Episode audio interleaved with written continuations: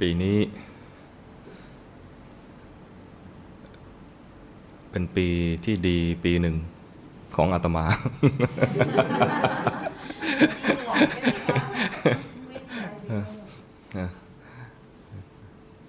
ถ้าโดยสภาพบ้านเมืองก็อาจจะดูไม่ค่อยดีใช่ไหม มีโรคระบาด กระทบทั้งด้านสุขภาพแล้วก็ด้านเศรษฐกิจสังคม แถมต้นปีก่อนมีโรคระบาดแล้วจะมีการกราดยิงอะไรกันอีกอะไรแต่เอาช่วงที่เรากระทบกันมากจริง ๆ ก็คือโควิด แต่ที่อาตมาบอกว่ามันเป็นปีที่ดีปีหนึ่งของอาตมาคือ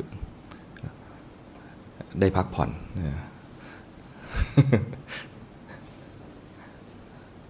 แต่พักผ่อนมันไม่ได้ดีในตัวเอง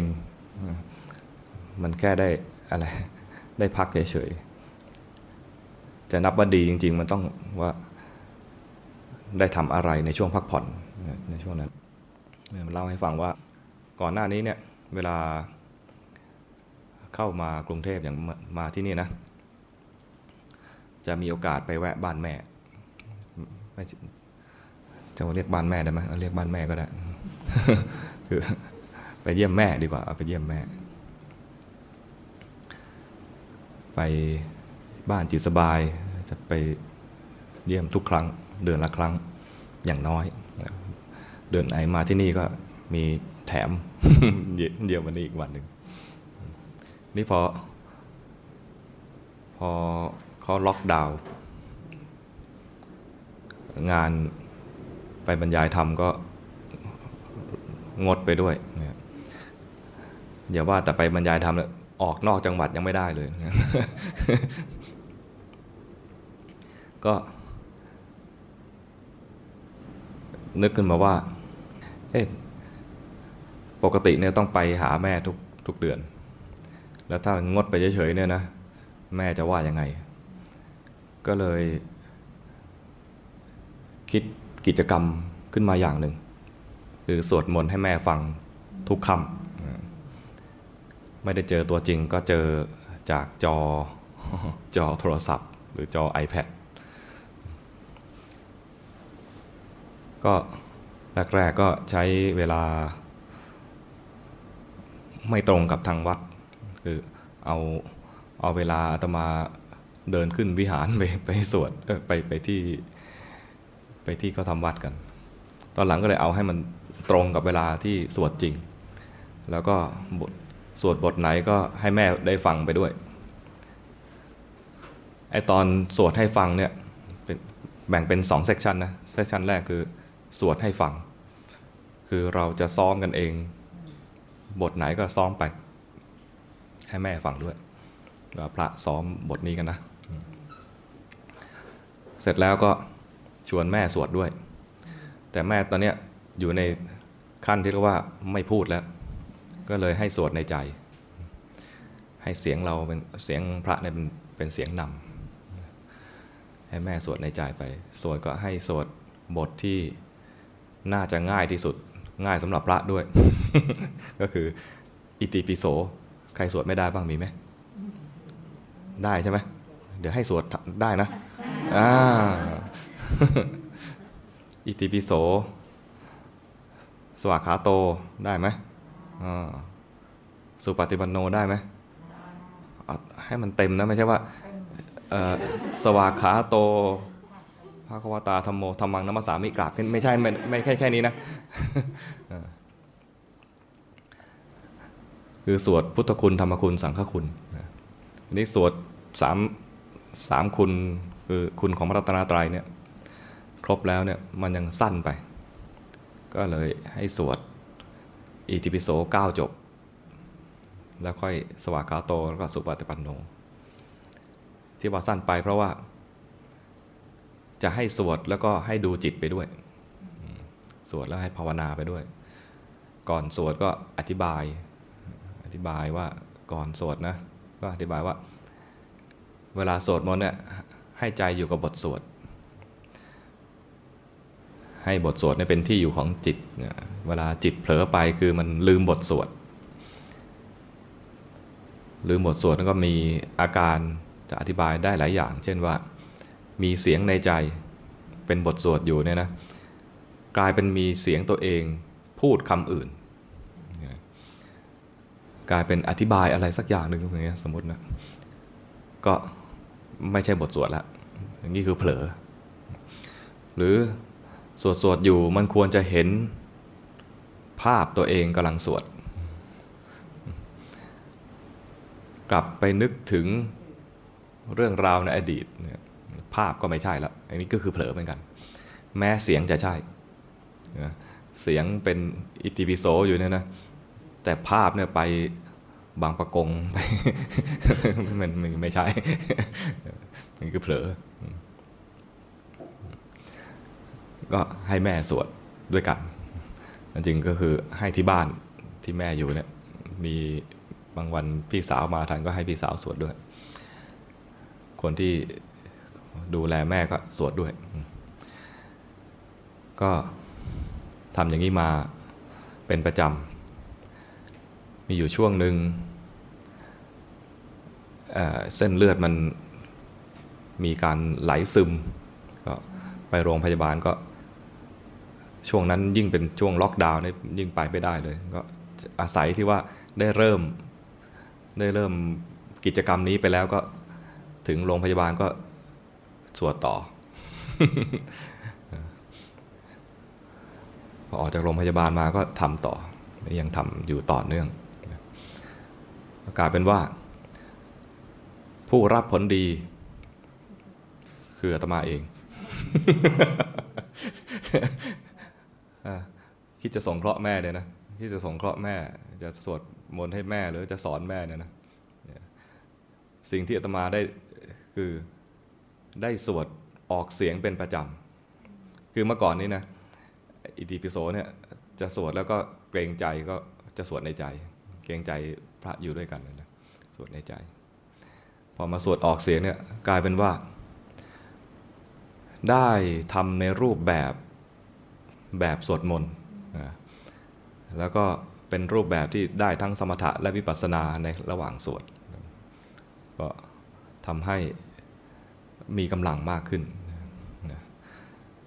โดยที่คิดจะช่วยแม่เนี่ยนะตัวเองได้ด้วย นี่คือเหตุผลที่บอกว่าปีนี้เป็นปีที่ดีของอาตมาจริง ๆ มันจะบอกปีทั้งปีก็ไม่ได้เพิ่งเพิ่งผ่านมาแค่ครึ่งปีแค่อะไรสองไตรมาสสุดทุกเว้นแต่ว่าวันไหนที่ไปงานอะไรที่มันกลับมาไม่ทัน จะบอกล่วงหน้า วันไหนที่ไม่มาก็จะให้ทางบ้าน เปิดคลิป เปิดคลิป วันไหนสวดเสร็จแล้วเนี่ยนะสวดเสร็จก็ให้เปิดคลิปด้วยนะ เปิดคลิปที่อาตมา บรรยายหรือว่ารายการที่เขามาสัมภาษณ์อะไรเงี้ยให้เขาเห็นคือมีโยมอยู่คนหนึ่งที่อยู่ที่วัดบอกว่า น่าจะให้โยมแม่เห็นอาตมาออกทีวีบ้าง คืออะไรไม่ใช่ไปโชว์ออฟให้แม่ดูนะ ก็คือว่าให้แม่ได้ภูมิใจว่า พระลูกชายไม่ได้บวชธรรมดานะออมีออกทีวีด้วยนะอะไรมา จริงๆแม่แม่จะเปิดเปิดอะไรเปิดคลิปนะเปิดคลิปแต่ไม่ใช่คลิปออกแค่หน้าจอโทรศัพท์นะให้ไปออกที่หน้าจอทีวีให้อารมณ์แบบว่ากำลัง on air กำลัง on air อะไรเงี้ยเหมือนว่าลูกเรานี่ถึงเป็นพระก็ออกทีวีแล้วเนี่ยอันนี้ใช้สำหรับแม่ไม่ใช่ไม่ใช่ มา show off หรือว่าอวดอะไรใคร คือแม่แม่เนี่ยจะทุกๆคนนะจะจะมีความภูมิใจนี่ภูมิใจในความเป็นลูกก็คือลูกเนี่ยมาบวชแล้วเนี่ยนะแม่เนี่ยสบายใจอยู่แล้ว ลูกมาบวชพระเนี่ยนะแม่สบายใจอยู่แล้ว เพราะว่าอย่างน้อยๆเนี่ยคงไม่ทำผิดอะไรร้ายแรงนะเพราะว่ามีกรอบของศีลเนี่ยเป็นเป็นเครื่องป้องกันอยู่ ได้ ถ้าเป็นพระธรรมดาธรรมดาก็ยังยังอุ่นใจว่าเออลูกไม่มาออกมาอารวาสอะไรข้างนอกอันนี้โอ้ลูกลูกเรานี่ยังมีมีความรู้ความสามารถไปสอนคนอื่นก็ได้ด้วยนะอะไรเงี้ยก็มันเป็นความภูมิใจให้แม่เบิกบานมากขึ้น ปีติก็เกิดง่ายเวลานึกถึงพระก็จะเกิดปีติได้ง่ายขึ้น มีใครมีลูกบวชพระบ้างไหมมาทางนี้ไม่ไม่มีแน่เลย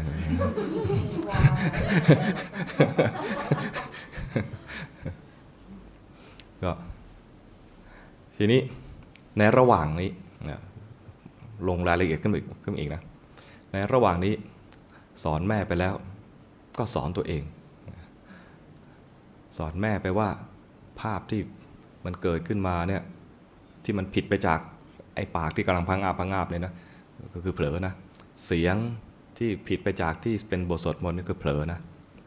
อันนี้ของเราเนี่ยพอสอนแม่ไปแล้ว สวดมนต์เสร็จแล้ว สวดตั้งแต่ทุ่มหนึ่งจนถึงทุ่มครึ่งครึ่งแรกนี่ก็จะให้ให้แม่ฟังพระซ้อมสวดมนต์ครึ่งหลังก็จะเป็นให้แม่สวดด้วย เสร็จแล้วประมาณทุ่มครึ่ง หลังจากนั้นก็ จะจะยุติการออกอากาศ ยุติการอะไรเรียกอะไรนะ แพร่ภาพ เลยบอกแม่ว่าโยมบอกโยมแม่ว่าทางแม่ก็ภาวนาต่อนะหรือถ้าไม่มีอะไรทำก็ดูคลิปไปนะ ส่วนทางวัดเนี่ยเดี๋ยวพระจะนั่งกรรมฐานต่ออาตมาก็อนุโมทนากับแม่นะ ได้สวดมนต์ ได้ทำในรูปแบบ แม่ก็อนุโมทนากับทางพระด้วยนะ เดี๋ยวพระจะนั่งกรรมฐานต่อ ก็ เวลานั่งกรรมฐานก็มีอยู่ในช่วงเนี้ยช่วงที่สวดมนต์ให้แม่เสร็จแล้วนะช่วงโควิดเนี่ยมีอยู่วันหนึ่งก็มาคิดว่า เออสอนแม่ไปว่า ภาพที่เปลี่ยนไปคือเผลอเสียงที่เปลี่ยนไปคือเผลอเราเอามั่ง ทีนี้ ภาพและเสียงเนี่ยนะตอนที่นั่งในนั่งกรรมฐานเนี่ยเราใช้ภาพอะไร เราใช้เสียงอะไรโยมใช้ภาพอะไรที่เป็นที่อยู่ ลมหายใจแล้วมีภาพไหมหรือรู้สึกเฉยๆว่ากายนี้กำลังหายใจมันมีมันมีภาพของกายนี้กำลังนั่งไหมอ่านั่นแหละนั่นคือภาพ มันกลายก็ว่าเป็นรูปใช่ไหมเป็นรูป เห็นกายนี้ อาจจะไม่อาจจะไม่คมชัดไม่ HD แต่ว่ารู้อยู่ว่าเนี่ยมีรูปของไอเนี่ยนั่งจะว่าไอนี่คืออาตมาเองนะไอเนี่ยนั่งอยู่ เสียงมีเสียงอะไรไหมเสียงที่เป็นเครื่องอยู่นะ ไม่ใช่เป็นเสียงรบกวนไก่ขันออกไปไม่ใช่นะเสียงที่เป็นเครื่องอยู่มีไหม มีพุทโธอะบางคนพุทโธ หายใจก็พุทหายใจออกโธ มีอะไรไหมมีไหมใช้เสียงอะไร เสียงที่คนใช้ส่วนใหญ่ก็จะเรียกเขาว่าคำบริกรรมคำบริกรรมเนี่ยอาตมาเคยใช้แล้วรู้สึกว่าเป็นภาระ ก็เลยไม่มีเสียง มีแต่ภาพ แต่ด้วยความเป็นคนฟุ้งซ่านนะ มันก็จะมีเสียงเสียงตัวเองพูด เคยสังเกตไหมนั่งไปแล้วก็นั่งบรรยายอะไรของตัวเองไปเรื่อยๆ โดยเฉพาะอาตมาเนี่ยเป็นเป็นพระแล้วก็ต้องคอยมาบรรยายกันนะอาตมาจะเวลามีอะไรเกิดขึ้นในใจนะอาตมาจะบรรยาย อันนี้จิตไหลไปแล้วนะอันนี้จิตเผลอนะ อันนี้คือเผลอนั่นจิตมันเริ่มขยับแล้วนะนี่เป็นอย่างนี้คล้ายๆ เหมือนกำลังมีโยมนั่งฟังอยู่อย่างเงี้ยแล้วก็บรรยายให้โยมฟังมันนึกสังเกตว่า เอ้นี่มันเผลอเหมือนกันนะเนี่ย คือเผลอบรรยาย มันไม่ได้นั่งเฉยๆ จิตมันทำงานแล้ว ไม่ได้สังไม่ทันสังเกตว่าจิตมันทำงานแล้ว ต่อไปนี้ก็เลยบอกบอกกับตัวเองว่า นั่งเงียบเงียบนะนั่งเงียบเงียบนะบอกตัวเองนะนั่งเงียบเงียบแล้วมันก็บอกว่าเนี่ยต้องนั่งเงียบเงียบอย่างนี้ พูดทันทีเลย บรรยายอยู่เออบอกตัวเองว่านั่งเงียบๆนะแล้วมันก็บรรยายใช่ มันต้องนั่งเงียบๆอย่างนี้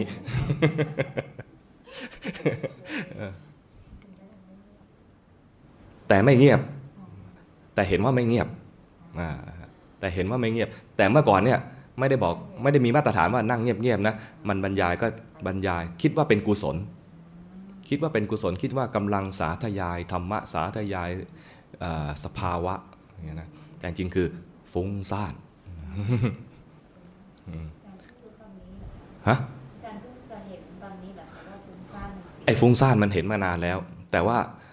ไอ้ฟุ้งซ่านระดับที่ว่ามีอะไรปุ๊บแล้วก็จะบรรยายว่ามันคืออะไรเนี่ยนะมันไม่เห็นละเอียดเท่านี้ คือขยับปุ๊บก็เมื่อก่อนเนี่ยจะขยับปุ๊บแล้วก็จะเหมือนเหมือนเวลาถ้าเกิดสมมุติว่าเอ่อ ภาวนาหนออย่างเงี้ยนะโกรธหนอก็จะบอกในใจว่าโกรธหนอ แต่มันไม่ใช่ว่าเป็นโกรธหนอเราจะบอกว่าเนี่ยจิตมันทำงานอย่างนี้นะแล้วก็จะเหมือนกับว่าจะบันทึกเอาไว้ว่า เดี๋ยวถ้าจะไปบรรยายให้โยมฟังจะบรรยายอย่างนี้แหละอย่างเงี้ยเลยได้อะไรได้เทคนิคอีกอันหนึ่งเพื่อจะเห็นจิตมันทำงานแบบประเภทว่า ไม่คล้อยตามมัน แต่เห็นว่ามันทำงานเลย โดยที่ตั้งกติกาว่านั่งเงียบๆ โดยไม่ต้องโดนหลอกว่าไอ้นี้เป็นกุศลแล้วนะ คือกุศลก็รู้ว่ามันนี่คือไม่เงียบ จากกุศลไม่อกุศลจะเป็นกุศลหรืออกุศลเนี่ยก็จะรู้มันเลยทันที ไม่ใช่ว่ามันใส่สูตรมาแล้วเชื่อมัน ลองทำดูก็ได้นะสำหรับสำหรับคนที่ฟุ้งซ่านเนี่ยจะเหมาะดี คือฟุ้งซ่านแบบอกุแบบอกุศลน่าจะเห็นง่ายอยู่แล้วใช่ไหมจะรู้ว่าไอ้นี่เป็นโกรธเป็นเป็นฟุ้งซ่านลำคาญใจนี่ยมันรู้แล้ว แต่ประเภทว่าเหมือนบรรยายดีดีๆเลยมาดีดีๆเลย คือมาเป็นคล้ายๆห่มจีวรมาเงี้ยห่มจีวรมาก็ไม่เชื่อคราวนี้ก็ไม่เชื่อ นี่คือจิตมันทำงานแล้ว เพราะอะไร เพราะมันไม่ใช่หายใจแล้ว มันเป็นอะไรก็ไม่รู้ห่มจีวรมาเนี่ยนะก็ไม่เชื่อแล้วมันมันไม่ใช่เรากำลังหายใจหรือกายนี้กำลังหายใจใช่ไหมกายนี้กำลังหายใจแล้วอยู่ๆก็มีพระกฤษมาบรรยาย โยมเนี่ยหายใจนะมันก็ทบตรงนี้นะอย่าไปเชื่อเลย อันนี้คือจิตทำงานแล้วฟุ้งซ่านแล้วปรุงแต่งอะไรขึ้นมา ที่นอกเหนือจากเครื่องอยู่ของเราเห็นไหมไม่ใช่ว่า ถูกหลอกโดยโดยกุศล ถ้าโดยภาพก็คือจีวรหรือสูตรมาใส่สูตรห่มขาวก็ไม่เชื่อนะอย่าห่มขาวก็อย่าไปเชื่อนะ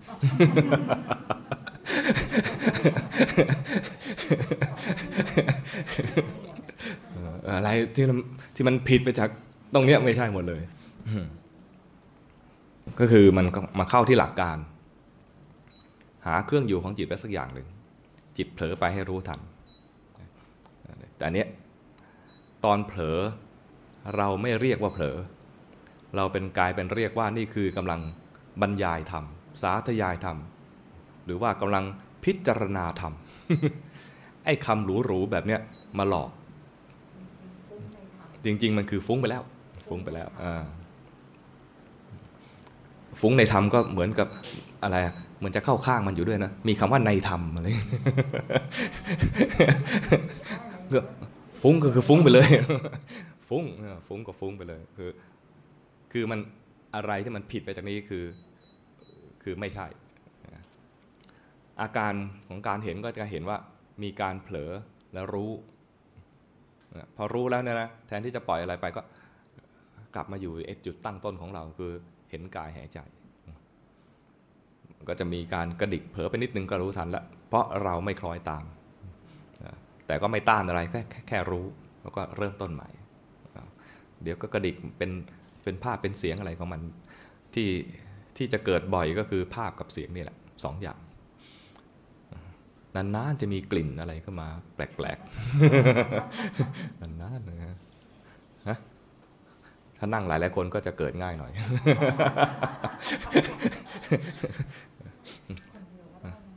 คนเดียวก็คนเดียวก็อาจจะได้อยู่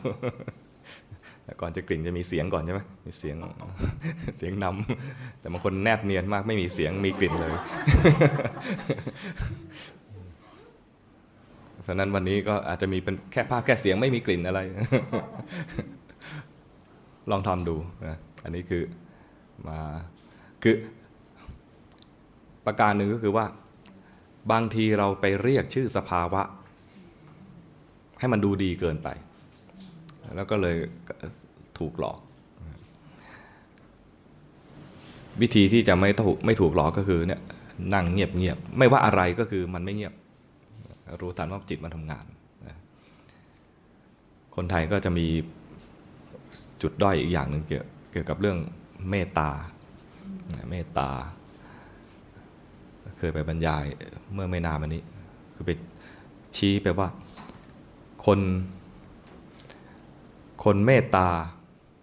แล้วเมตตามันพลิกไปแล้วเป็นอย่างอื่นนะ ก็ไม่รู้ เพราะยังเรียกว่าเมตตาอยู่ เมตตาเนี่ยมันจะมีมันจะมีศัตรูของเมตตาศัตรูของเมตตาจะมีศัตรูไกลและศัตรูใกล้นะศัตรูไกลของเมตตาคือคืออะไรรู้ไหมถ่ายสิถ่ายถ่ายอ่าบอกเลยดีกว่า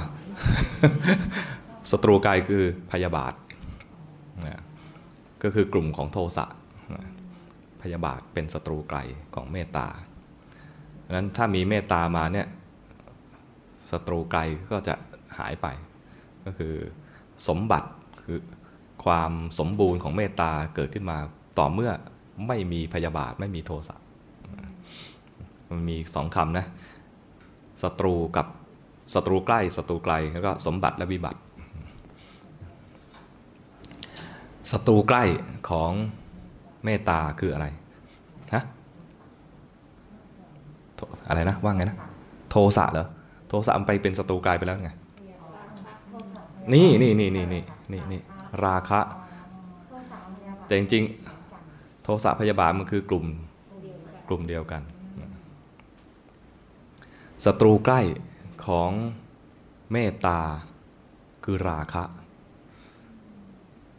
พูดง่ายๆ ถ้าเป็นคำว่าสมบัติกับวิบัตินะ สมบัติของเมตตาหมายถึงว่าความสมบูรณ์ของเมตตาเนี่ยจะดูได้จากว่าไม่มีโทสะไม่มีพยาบาท เรียกว่ามีเมตตา แต่ถ้าเป็นวิบัติ เมตตาวิบัติก็คือกลายจากเมตตากลายเป็นเสน่หา ภาษาบาลีเรียกว่าสิเนหะ หรือถ้าเป็นศัตรูใกล้ของเมตตาก็คือราคะ คือเมตตาสมมติว่าโดยยกตัวอย่างง่ายๆเนี่ยที่เห็นได้ชัดก็คือผู้หญิงกับผู้ชาย เมตตาเมตตาใครดีเมตตาวาววาวเนี่ยเด็กดีจังเลยแล้วเราก็เมตตาวาวเนะเมตตาไปเมตตามาก็ เมตตาเป็นพิเศษมีมีมีพิเศษแล้วนะเริ่มมีพิเศษ เมตตาวาเนี่ยมากกว่ามากกว่าใครมากกว่าเอี้ยงอีกอะไรเงี้ยนะเพราะวาวเนี่ยพิเศษนะมาคุยกับเราบ่อยๆ เข้าหาเราบ่อยๆ สนทนากันจนคุ้นเคยกันเป็นพิเศษพอเมตตาพิเศษมันไม่ใช่เมตตา มันมันเสี่ยงที่จะไม่ใช่เมตตาแล้วนะ มันจะเป็นอะไร เป็นเสน่หา แต่เราไม่เรียกเสน่หาใช่ไหมเราก็ยังเรียกว่าฉันเมตตาฉันเมตตาเขาแต่เมตตาเป็นพิเศษหน่อยหนึ่งเลยแล้วเราก็จะเป็นอย่างนี้ใช่ไหมเราจะเรียกว่าเมตตา แปลเป็นไทยง่าย ๆ คือรัก แต่คำว่ารักเนี่ยนะ คนไทยจะตีตีค่าคำว่ารักเป็นราคะ แต่รักที่เป็นเมตตาก็มีใช่ไหมรักที่เป็นเมตตาก็มีรัก เหมือนพระพุทธเจ้ารักพระเทวทัตรักไหมรัก รักพระราหุลไหมรัก รักนายขมังธนูที่มายิงพระองค์ไหมรักรักช้างช้างอะไรนาราคีรีที่วิ่งไปถูกมอมเหล่าวิ่งไปเงี้ยหรือ โจรองคุลิมานตอนวิ่งไล่พระองค์อยู่สามโยชน์พระองค์ก็ยังรักนะก็คือมีเมตตา เมตตาต่อบุคคลต่างๆ ที่ว่ามาเนี่ยเสมอกัน ไม่มีว่าพิเศษ คือเสมอกันเสมอกัน ไม่ได้มีอะไรพิเศษ แต่มีบางกรณีที่ว่าขณะนั้นไม่ได้นึกถึงคนอื่น เช่นตอนช้างมาช้างนาราคิรีมาเนี่ยก็เมตตาเจาะจงไปที่ช้างนาราคิรี แต่ขณะนั้นก็ไม่ได้พิเศษกว่าใคร แต่ รวมเมตตาเนี่ยมุ่งไปที่นี้ เพื่อให้กระแสเมตตาเนี่ยกระทบกับช้าง แล้วก็ช้างได้ความรู้สึกตัว แล้วหลังจากหลังจากนั้นแล้วก็ไม่ใช่จูงช้างเข้าวัด เอามาช้างเอาช้างมาเป็นของอาตมาเสเดี๋ยวนี้อะไรเงี้ยไม่ใช่อย่างนั้นนะก็ช้างก็ยังคงเป็นช้างแล้วก็อยู่กับวังต่อไป ก็คือเมตตาอย่างนี้ไม่ได้เอาเป็นเจ้าข้าเจ้าของอะไรอืมนะสมมติว่า เมตตาวาวก็วาว ถ้าเป็นพิเศษขึ้นมาก็ชักจะอยากได้เป็นเจ้าของ อยากจะเห็นนานๆ อยากจะให้อยู่นานๆ บ่อยๆอะไรเงี้ยไม่รู้ตัวอะยังไม่ยังเรียกว่าเป็นเมตตาอยู่จริงๆเป็นเสน่หาไปแล้วเป็นราคะไปแล้วอย่างเงี้ยอืมภาษาบาลีสีเนหะดังนั้นการเรียกชื่อสภาวะนี่ก็สำคัญเหมือนกันอันนี้ถ้ามันไม่เห็นถ้าไม่เห็นนะ อาจจะต้องใช้ไออุบายตอนที่ว่ามานั่งนั่งในรูปแบบเนี่ยนั่งเงียบเงียบนั่งเงียบเงียบก็จึงจะเห็นว่ามีสภาวะที่เกิดขึ้นมา มีสภาวะที่เกิดขึ้นมา จะตีจะตีว่าสภาวะที่ว่าเนี่ยมันดีหรือไม่ดีเป็นเมตตาหรือเป็นเสน่หาไปแล้วนะก็ดูที่ว่า มันมีแล้วเนี่ยใจใจเป็น ใจเนี่ยเป็นผ่องใสหรือเศร้าหมอง บางทีก็ดูยาก โดยเฉพาะถ้าเสน่หาใหม่ๆเนี่ยนะมันโลกเป็นสีชมพู ดูดูแบบโลกนี่มันเบ่งบานเหมือนกุหลาบ แรกแย้มอะไรประมาณนี้มองอะไรก็เป็นสีชมพูไปหมดอะไรเงี้ยไอ้อย่างเงี้ยนะราหมองราคะมันก็เลยเกิดกับใจที่มันมีสุขเวทนาได้ แล้วก็มองว่าอันนี้ไม่เห็นเศร้าหมองอะไรเลยจริง ๆ แล้วมันมันมีเยื่อใยแล้วนะมันมียางเหนียวแล้วนะไม่เห็นแล้วรู้สึกไม่ชอบไม่ไม่สบายใจแล้วนะไม่ได้ยินเสียงรู้สึกไม่สบายใจแล้วไม่ได้พูดคุยก็ไม่สบายใจ มาเห็นสมมุติว่านี่นี่แบบอะไรจากใจชายหนุ่มแล้วนะสมมตินะสมมติเพิ่งเพิ่งเจอกันเนี่ยนะ แค่รู้ว่าเขาอยู่ที่ไหนนะถ้าเกิด สมมติว่าบ้านอยู่นี่นะผ่านคลองประปามาก็ชื่นใจแล้วยังไม่ได้เห็นบ้านเลยนะ ยังไม่ได้เห็นบ้านเลยนะแค่ผ่านคลองประปามาก็ชื่นใจแล้วยังไม่เห็นหลังคาเลย แค่กองประปาก็เท่านั้นเอง ไม่รู้อาจารย์ธีรยุทธ์เป็นงั้นป่ะบ้านโยมแก้วอยู่ไหนนะตอนยังไม่แต่งงานนะตอนยังไม่แต่งงานนะ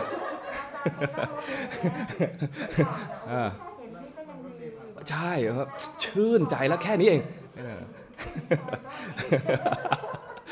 ไม่รู้ผู้หญิงเป็นหรือเปล่านะผู้ชายเป็นนะผู้ชายเป็นอย่างนี้ คนเนี้ยที่เราแบบแอบชอบอยู่เนี่ยนะอยู่หมู่บ้านนี้นะยังไม่ได้เข้าหมู่บ้านนะนั่งรถเมล์ผ่านก็ชื่นใจแล้วเออ เห็นป้ายหมู่บ้านก็ชื่นใจละอืมยิยิ่งรู้ว่า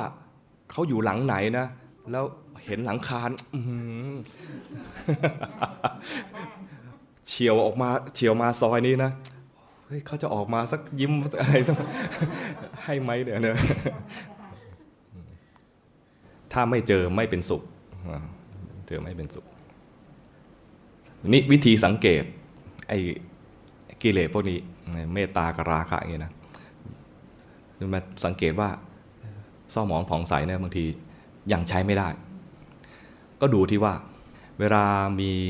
เมตตากับราคะเนี่ยเมตตาเนี่ยเป็นกุศล ราคะเป็นอกุศล กุศลกับอกุศลเนี่ยให้ดูตรงนี้ว่า เมตตาเนี่ยเมตตาเนี่ยปรารถนาให้เขามีความสุข ปรารถนาให้เขามีความสุข อยากจะทำอะไรให้เขามีความสุข หรืออยากจะพัฒนาเขาหรืออยากจะทำให้เขาเนี่ยได้ได้ความสมบูรณ์เท่าที่เขาจะทำได้ เท่าที่เขาจะเป็นไปได้ คือปรารถนาจะทำให้เขาทำให้เขามีความสุข แต่เป็นราคะเนี่ยปรารถนาเขาทำให้เรามีความสุข โผล่มาให้ฉันเห็นหน่อยเถอะฉันจะมีความสุข คุยกับฉันหน่อยเถอะฉันจะมีความสุขไลน์ไปนะ ตอบมาหน่อยฉันจะมีความสุข ถ้าไม่ตอบมาทำใหม่ทำไมไอ้ทำไมเนี่ยคือเป็นแฟนกันแล้ว มันเริ่มมีความคาดหวังอะส่งส่งไลน์ไปทำไมไม่อ่าน อันนี้เริ่มเริ่มมีความดุดันขึ้นมาแล้วคือต้องการให้เขาทำให้เรามีความสุข อย่างนี้เรียกว่าราคะ มันคือเอาเข้าตัว ต้องการเอามาเสริมตนเอง เสริมความเป็นตัวตนก็มีนะ เสริมผู้ชายอยากจะควงผู้หญิงสวยๆก็ เสริมมานะของตัวเองอะแฟนฉันสวยอะไรประมาณนี้ก็ทำให้ฉันมีความสุข ถ้าไม่ไม่สามารถมาสนองการมาราคะหรือมานะของตัวเองได้ หรือสนองตัณหาตัวเองได้ ก็เริ่มจะไม่ค่อยมีเมตตาในในความรู้สึกของตัวเองนะไม่มีไม่มีความรักละความรักน้อยลงน้อยลงนะดังนั้น ส่วนต่างระหว่างเมตตากับราคะ ก็คือมันนอกจากจะเป็นวิบัติของกันและกันนะนะแล้วก็อะไรเป็นศัตรูกันนะก็คือดูที่ว่าเมตตาเนี่ยปรารถนาให้เขามีความสุข ส่วนราคะปรารถนาให้เขาเอาเข้ามาให้เรามีความสุขทีนี้มันมันที่มันพลาดกันเพราะว่ามันเป็นศัตรูใกล้ ใกล้ซะจนมองไม่เห็น ใกล้จน คือมันอยู่กับใจเราเอง เราอยู่กับใจเราเองนี่เอง ถ้าโกรธเนี่ยมันชัดๆว่าไม่ใช่ เมตตามันพลิกนิดเดียว พลิกเป็นเสน่หาเนี่ยนะตัวเสน่หายิ่งดูยากเลยใช่ไหมถ้ารู้สึกว่าใครเสน่หากับเราเป็นพิเศษเนี่ยนะมันชักจะไม่ใช่เมตตาแล้วหรือเราเมตตาใครเป็นพิเศษเนี่ยมันชักจะไม่ใช่เมตตาแล้วเมตตามันควรจะเป็นเมตตาแบบกว้างๆ กว้างออกไปไอ้ตัวนี้ก็จะเป็น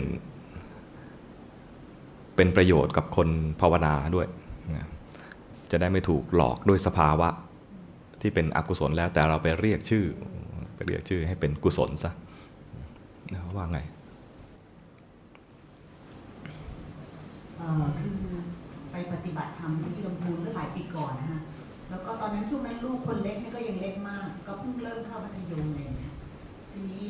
ก็ตอนที่จะไปเนี่ยเขาก็จะแบบห่วงหาเอาเราแล้วก็รู้สึกเออนั่นแต่ก็คือโอเคคือมีคนมาดูให้อะไรอย่างนี้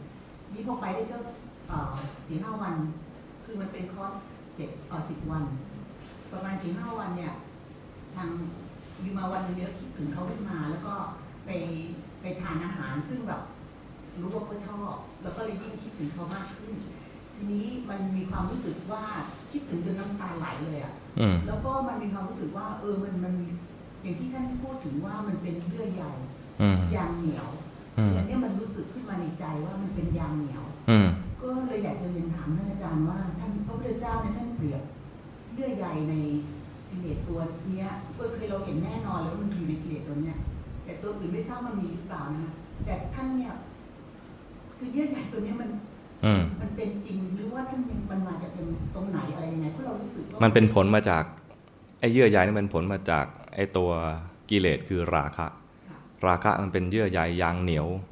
ยางเหนียวคือยางเหนียวระหว่างจิตกับอารมณ์ คือจิตโยมก็จะนึกถึงอารมณ์ อารมณ์ที่นี้ก็คือลูกใช่ไหม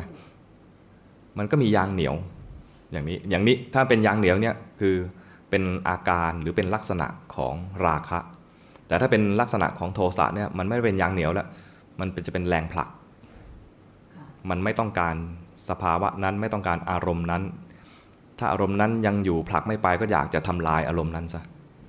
คือมันลักษณะมันจะเป็นเหมือนลักษณะประจำตัวของมันเลยใช่ไหมคะของของกิเลสเป็นลักษณะใช่แล้วก็มันมีมันมีลักษณะแล้วก็เอ่อมีหน้าที่ของมัน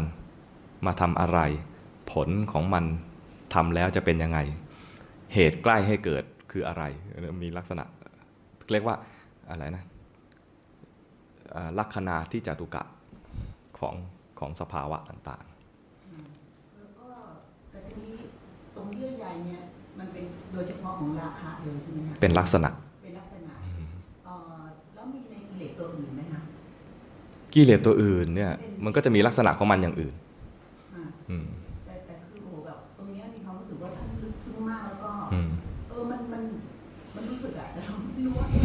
ถ้ามันอย่างเงี้ยก็คือรู้ได้เลยว่าลักษณะนี้คือราคะมันคือยางเหนียวจริงๆใช่อ่าก็เออเนี่ยก็ก็พอดีท่านพูดแต่ถ้าถ้ามันออกมาในแนวดุดุดุดุอยากทำลาย อยากผลักสายออกไปอันอย่างนี้โทสะอ่าอยากผลักเออเจอเจอเจอด้วยอืมเจอด้วยผลักไม่ไปก็อยากจะใช้อุปกรณ์อื่นที่ยาวกว่ามือ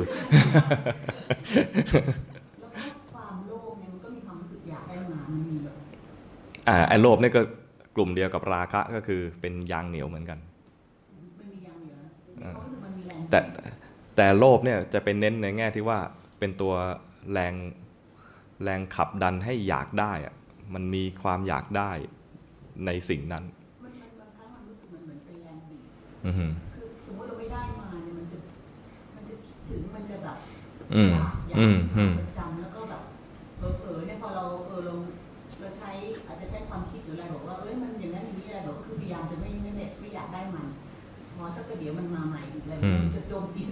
อืมจริง ๆ ใช้แทนกันได้ โลภะกับราราคะเนี่ยนะใช้แทนกันได้ แต่เวลาอธิบายกับโยมเนี่ยคำว่าโลภะเนี่ยจะเข้าใจได้ง่ายกว่า ก็คือโยมเนี่ยจะจะมีชีวิตโดยปกติเนี่ยจะแสวงหากาม แสวงหากามคุณทั้งห้าดังนั้นกามคุณทั้งห้าเนี่ยมันจะใช้คำว่าอยากได้นั่นอยากได้นี่คือโลภเนี่ยจะเข้าใจง่าย แต่สำหรับพระเนี่ยมันไม่ได้ โดยโดยชีวิตของพระเนี่ยไม่ได้ไม่ได้อะไรเป็นเน้นในเรื่องของของกามคุณ มันจะมียางเหนียวในเรื่องอื่น ยางเหนียวในเกี่ยวกับแม้แต่เรื่องของการทำฌานเอ่อมันก็เรียกว่าราคะเหมือนกัน แต่ว่าจะใช้ว่าโลภในฌานนี่มันดูแบบชักชักจะไม่ค่อยเข้ากันละถึงว่ มีเยื่อใยมีเยื่อใยในฌานนั้น ติดใจในฌานนั้นมันะคล้วามสุขในฌานที่เราอยากติดนะเรียกว่าติดดังนั้นมันละเอียดไงเพราะฉะนั้นผู้ที่จะละตรงนี้ก็คือเป็นพระอนาคามี พระอนาคามีเนี่ยยังมีความติดในรูปฌานและอรูปฌานก็เรียกว่า รูปราคะกับอรูปราคะเอ้เรียกว่ามันเป็นเป็นราคะดังนั้นพอพอถึงการ มาดูจิตเนี่ยนะท่านมักจะใช้ว่าเห็นราคะ มันจะมันต่อได้ยันยันจบเลยแล้วถ้าเห็นโลภะเนี่ยมันจะยุ่งกับเรื่องของกามอย่างเดียวกามคุณทั้งห้าอย่างเดียว มันมักจะมันจะเกี่ยวกับเรื่องกามคุณขนาดหยาบๆเรื่องโลกโลกก็ละไม่ได้ถ้าเกิดไปได้คือหมายถึงถ้าไปเกิดความสุขในฌานหรือติดนี่ที่มีลำบากเลยนะอ๋อให้มันติดก่อนก็ยังได้ไม่เป็นไรหรอก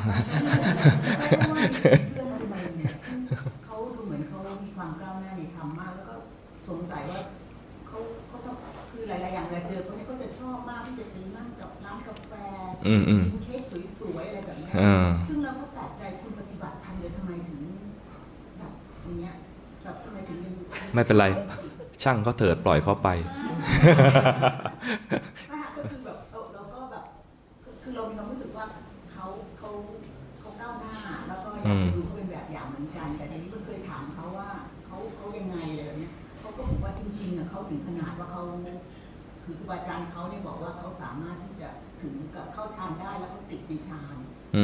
แล้วก็พยายามตอนหลังเขาพยายามจะไม่ไม่ทำสมถะเยอะ เพราะว่าเขาอะไรประมาณนี้คือพยายามที่จะละที่จะไม่นั่น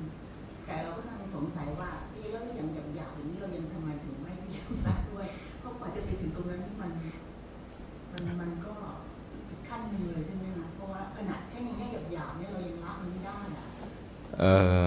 ความสุขในโลกกับความสุขในโลกุตละธรรมอะไรแบบเนี้ยเอ่อเกี่ยวกับเรื่องการ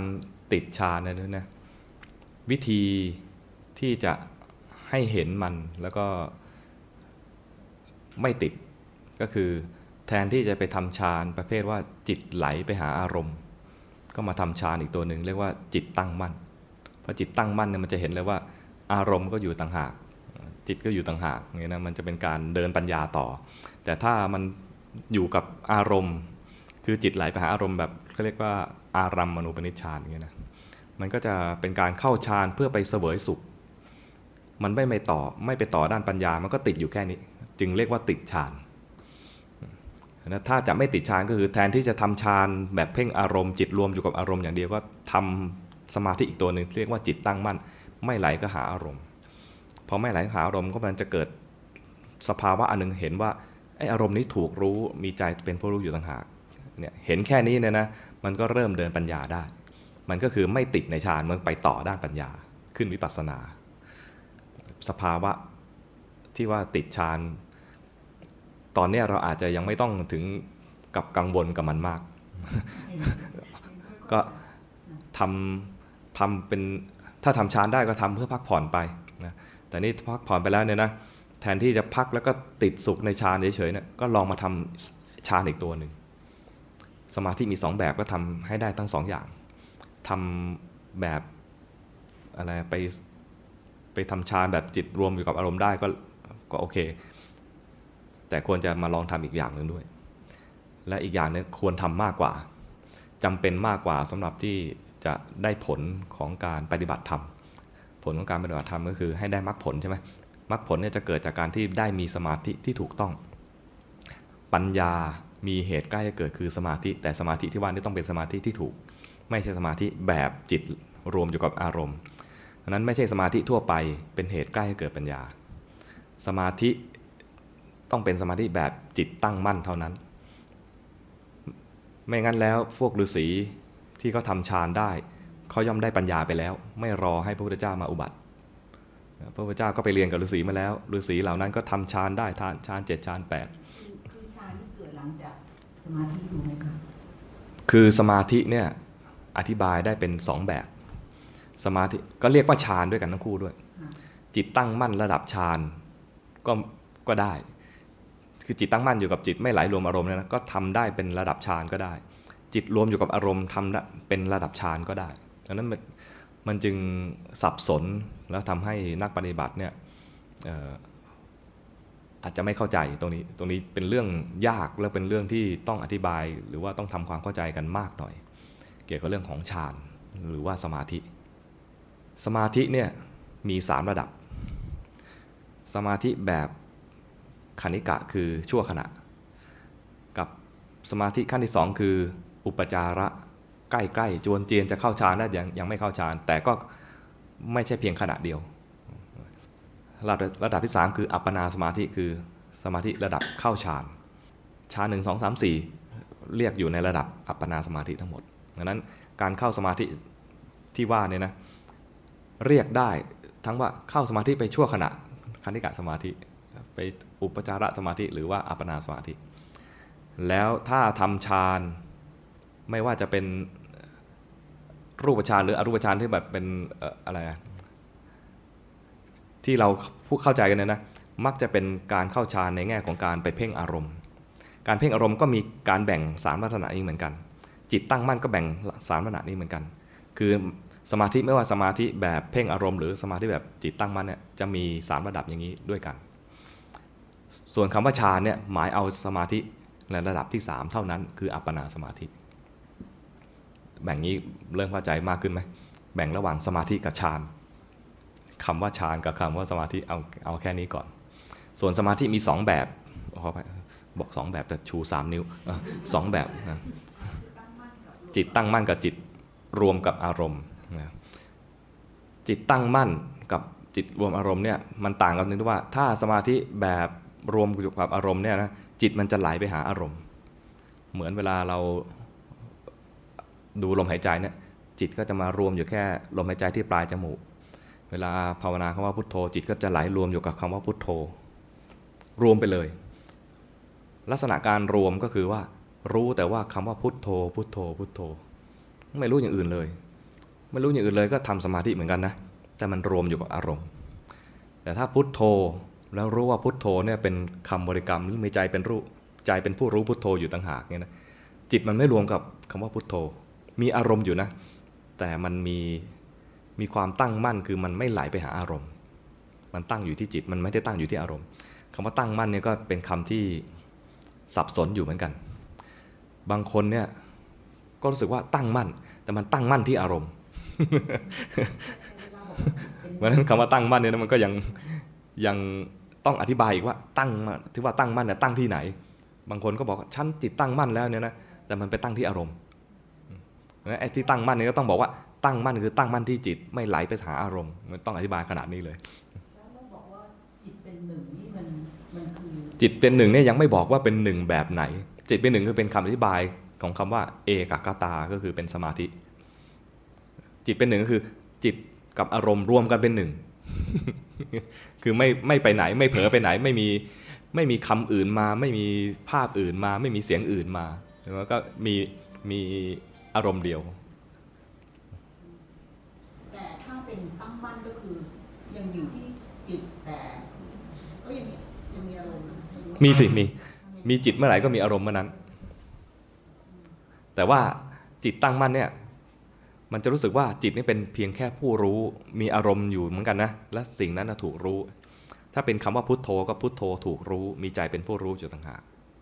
อย่างเงี้นะถ้าลืมคำว่าพุทโธไปไปนึกเรื่องอื่น ขณะนั้นก็ไม่มีไม่มีสมาธิอะไรแล้วคือฟุ้งซ่านแต่อาศัยที่เมื่อกี้เนี่ยมีจิตตั้งมั่น คือเห็นว่ามีพุทโธถูกรู้ มีใจเป็นผู้รู้จุดห่างแล้วนะแล้วมันไปรู้อย่างอื่น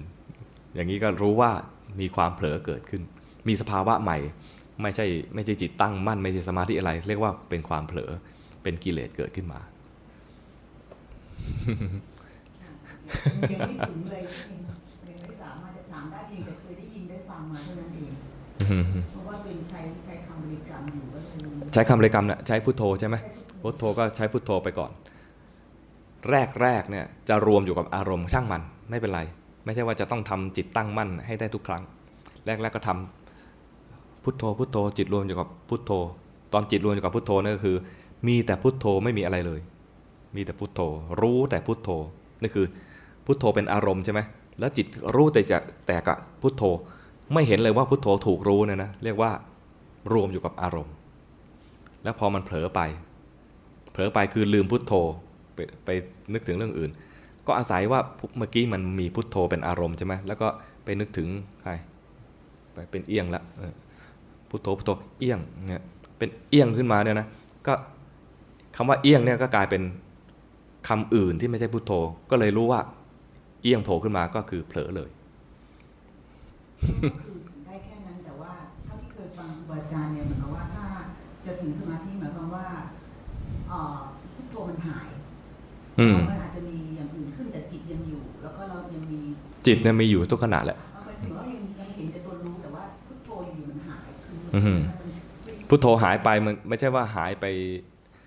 แล้วไม่มีอะไรใช่ไหมมันก็มีอารมณ์อื่นขึ้นมา จิตก็ไปเสวยเสวยพูดอะไรพูดเป็นราชาศัพท์เนาะเหมือนเป็นชาววังนะจิตไปเสวยอารมณ์เอ่อเอาเอาแบบชาวบ้านก็ได้จิตไปเสพอารมณ์อื่นแต่ไอ้คำว่าเสวยนี่มัน มาอย่างไงก็ไม่รู้นะเขาใช้คำนี้นะ จิตไปเสวยอารมณ์ ดูดูเป็นเราเหมือนเป็นเชื้อกษัตริย์ยังไงก็ไม่รู้นะ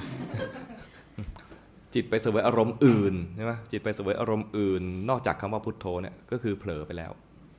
ซึ่งเป็นปกติเป็นปกติของมันอย่างนี้ ทีนี้ในระหว่างที่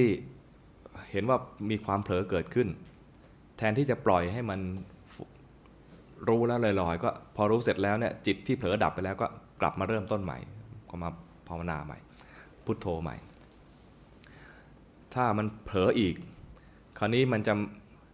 ทุกครั้งที่เผลอเนี่ยจริง ๆ แล้วเนี่ยมันมีความเคลื่อนของจิต เคลื่อนออกจากคำว่าพุทโธไปหาอารมณ์อื่น ถ้าเราสังเกตเห็นว่ามันมีการเคลื่อนได้ มันก็เป็นขณะที่เห็นว่าเคลื่อนเนี่ยขณะที่เห็นนะมันจะเป็นจิตที่ไม่เคลื่อน ก็กลายเป็นจิตที่ตั้งมั่น จะรู้สึกได้ว่า พอหลังจากจิตที่มีความเห็นว่าเมื่อกี้จิตเคลื่อนเนยนะมันจะรู้สึกเลยว่า ถ้ามาดูกายนะจะเห็นว่ากายเนี่ยถูกรู้ หรือถ้าบริกรรมอยู่ก็จะเห็นว่าคำบริกรรมนี่ถูกรู้ มีจิตผู้รู้อยู่หากแต่จิตผู้รู้เนี่ยบางทีเราไม่ได้สังเกต เราจะสังเกตเพียงแค่ว่าคำบริกรรมถูกรู้ ถ้าคำบริกรรมถูกรู้เมื่อไหร่เนี่ยแสดงว่าจิตเนี่ยไม่ได้รวมกับคำบริกรรมแล้ว มันเห็นคำบริกรรมเป็นอย่างหนึ่ง ถูกรู้ขึ้นมา อย่างนี้ก็เรียกขณะนั้นว่าจิตตั้งมั่น แต่เป็นตั้งมั่นแบบชั่วขณะ แต่ชั่วขณะมันก็คือเป็นสมาธิ คือเป็นสมาธิแบบขันธิกะสมาธิทำอีกทำต่อทำอีกทำต่อก็บางทีก็เผลอไปแล้วรู้ทัน แล้วก็ไม่ได้เห็นจิตเคลื่อนเห็นเผลอก็ยังเอาทำไปเรื่อยๆ ไม่ใช่ว่าจะต้องทำจิตตั้งมั่นได้ทุกทุกครั้งที่เผลอ มันจะมันจะพลาดตอนที่ว่า อยากได้อีกพออยากได้อีกก็ไม่ได้ จะมีความอยากขึ้นมาแล้ว อีกอย่างหนึ่งที่จะทำให้จิตตั้งมั่นก็คือว่า ตอนเคลื่อนไปเนี่ยไม่เห็น เห็นตอนที่เผลอ มันเป็นความเผลอสมบูรณ์ไปแล้วก็เห็นว่าเผลอ ตอนเผลอเนี่ยไม่เห็นว่าเผลอนะสมมติว่าเผลอไปได้ยินเสียงนก ไปฟังเสียงนก มันไม่ได้รู้สึกว่าไอ้เมื่อกี้คือเผลอ ตอนตอนเผลอจริงคือมันรู้สึกว่ามีนกอยู่ตัวหนึ่ง แต่พอเห็นว่าอ้าวเมื่อกี้มันเผลอไปแล้วเนี่ยนะมันก็ไม่ได้ดูนกมันดูจิต เห็นความเผลอเกิดขึ้น ถ้าความเห็นครั้งนั้นเน่ยเป็นการเห็นความเผลอด้วยใจที่เป็นกลาง ไม่ดีใจไม่เสียใจ ไม่ลิงโลดแล้วก็ไม่ไม่อะไรไม่ไม่เหยียบย่ำตัวเอง ก็กลายเป็นว่าการเห็นครั้งนั้นเห็นด้วยใจที่เป็นกลาง การเห็นด้วยใจที่เป็นกลางเนี่ย จะกลายเป็นการเห็นแบบมีสมาธิแบบจิตตั้งมั่นได้เหมือนกันอยากจะเผลอไปคิดแล้วมันละเอียดมากเลยบางทีมันไม่รู้ว่าคิดเวลามันเคลื่อนแล้วส่วนใหญ่เวลาเผลอคิดก็เถอะเผลอช่างมันนะ แต่พอรู้ว่าเผลอคิดเนี่ยมักจะรู้ด้วยใจไม่เป็นกลางคือชักไม่ชอบนะพอเผลอคิดไปอืมมีถ้าออกเสียงได้คือมันอืมอย่างเงี้ยถ้าอย่างนี้ขึ้นมานะมันก็จะกลายเป็นโทสะ คือเห็นด้วยความไม่ชอบใจ เห็นเห็นด้วยความไม่ชอบใจก็คือ ไม่เป็นกลาง เห็นและชอบใจก็มีประเภทว่าอะไรเห็นแล้วโว้ยเห็นสภาวะแล้วดีใจ ดีใจที่เห็นสภาวะก็ไม่เป็นกลางอาตมาเนี่ยเห็นจิตเคลื่อนครั้งแรกนะเดินจงกรมแล้วก็เห็นจิตเคลื่อน ดีใจดีใจ จริงๆการเห็นจิตเคลื่อนเนี่ยมันก็เป็นเรื่องดีนะ แต่เห็นแล้วดีใจ ดีใจในแง่ที่ว่าได้มีการบ้านส่งครูบาอาจารย์แล้ว แล้วก็วันรู้สึกจะเป็นวันรุ่งขึ้นเลย ก็มีโอกาสไปส่งการบ้านท่าน ท่านก็บอกเห็นแล้วก็ท่านก็เล่าอะไรก็เรียกว่าส่งกันบ้านส่งกันบ้านท่านฟังว่า เดินจงกรมอยู่แล้วเห็นจิตเคลื่อน ท่านก็มองหน้าแล้วก็ท่านก็บอกว่ายังไม่ตัด เราไม่ได้บอกว่าเราเป็นพระโสดาบันอะไรนะหรือว่ารู้ทำเห็นทำอะไร บอกแค่ว่าเห็นจิตเคลื่อน โดยปกติแล้วถ้าเห็นจิตเคลื่อนแล้วเนี่ยนะมันคือมีกำลัง แล้วมีถ้าเห็นจิตเคลื่อนด้วยใจเป็นกลางนะมันก็จะมีกำลังด้วยแล้วก็มีอะไรมีสมาธิที่ถูกต้องพร้อมจะเดินปัญญาต่อ ปัญญาที่ว่านี่ก็คือปัญญาระดับวิปัสสนา ถ้าวิปัสสนาเกิดขึ้นได้ในขณะที่มันมีจิตที่ตั้งมั่นนะมันโอกาสใกล้เคียงเลยที่จะไปสู่มรรคผล แต่ตอนนั้นเนี่ย อาตมาพลาดตรงที่ว่า ดีใจ ดีดาสภาวะนี้ไม่เคยเห็นมาก่อนนี่เนี่ยนะดีใจ พอดีใจคือเห็นสภาวะด้วยใจไม่เป็นกลาง ทั้งทั้งที่สภาวะนั้นดีแต่ดูด้วยใจไม่เป็นกลาง ไอตอนไม่เป็นกลางไม่ดี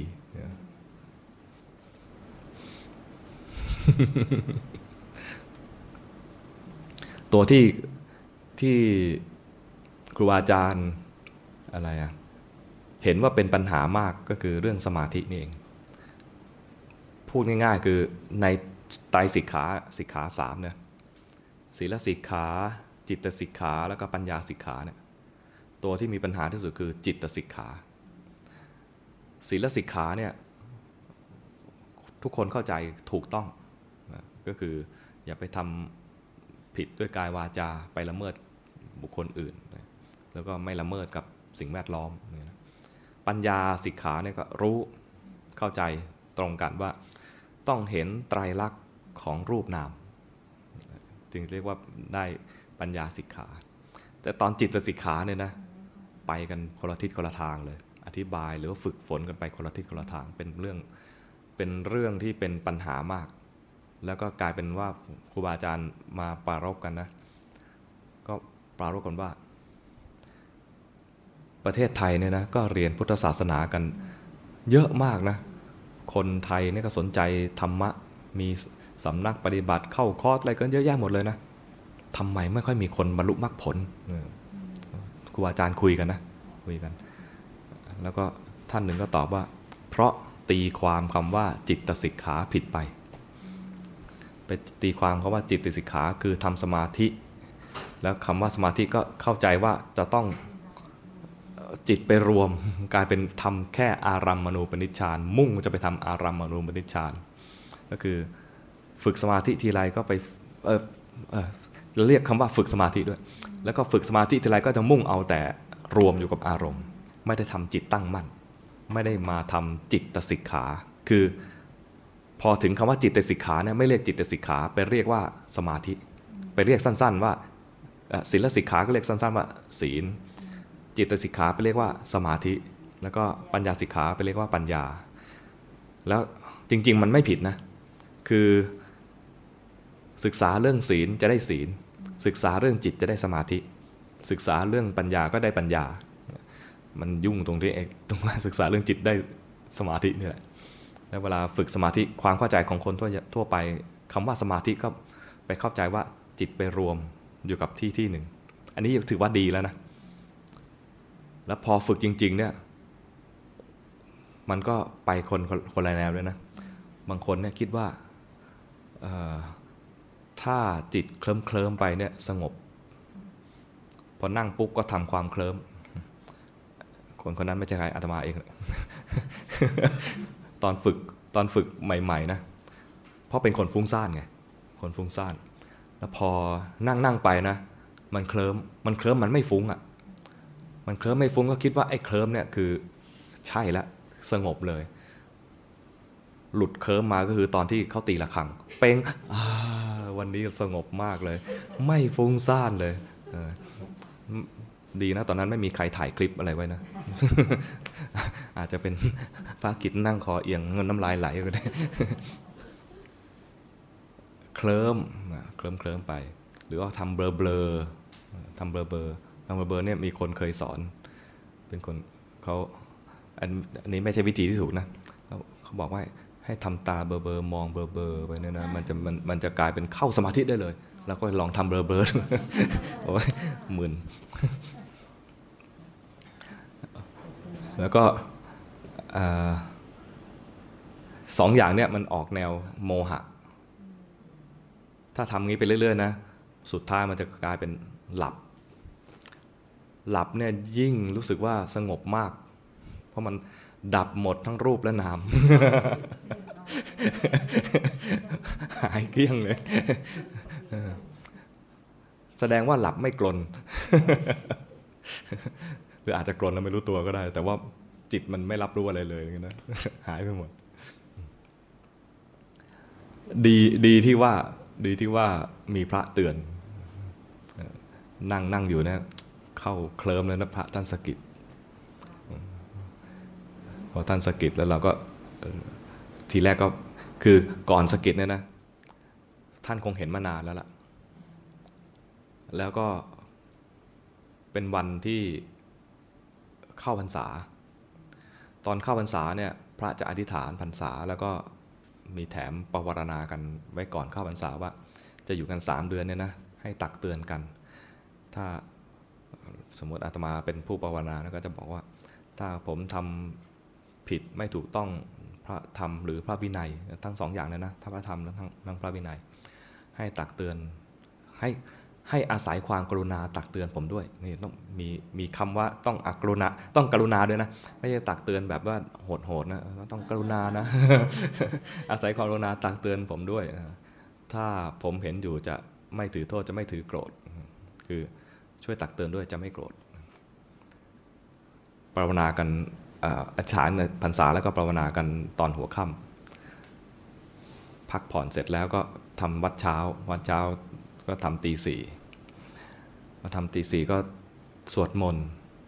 แล้วก็นั่งสมาธิ นั่งสมาธิก็จะเป็นนั่งกันจนสว่าง พอเริ่มนั่งสมาธิอาตมาก็ตอนนั้นกำลังติดตัวนี้ กำลังติดนั่งแล้วเคลิ้มเคลิมๆเนี่ยนะอามาเข้าที่เลยปุ๊บเข้าร่องเคลิ้มเลย แล้วก็คิดว่านี่ดีมากเลยนะ คือเราสงบ แล้วเป็นตัวภูมิใจของตัวเองด้วยว่า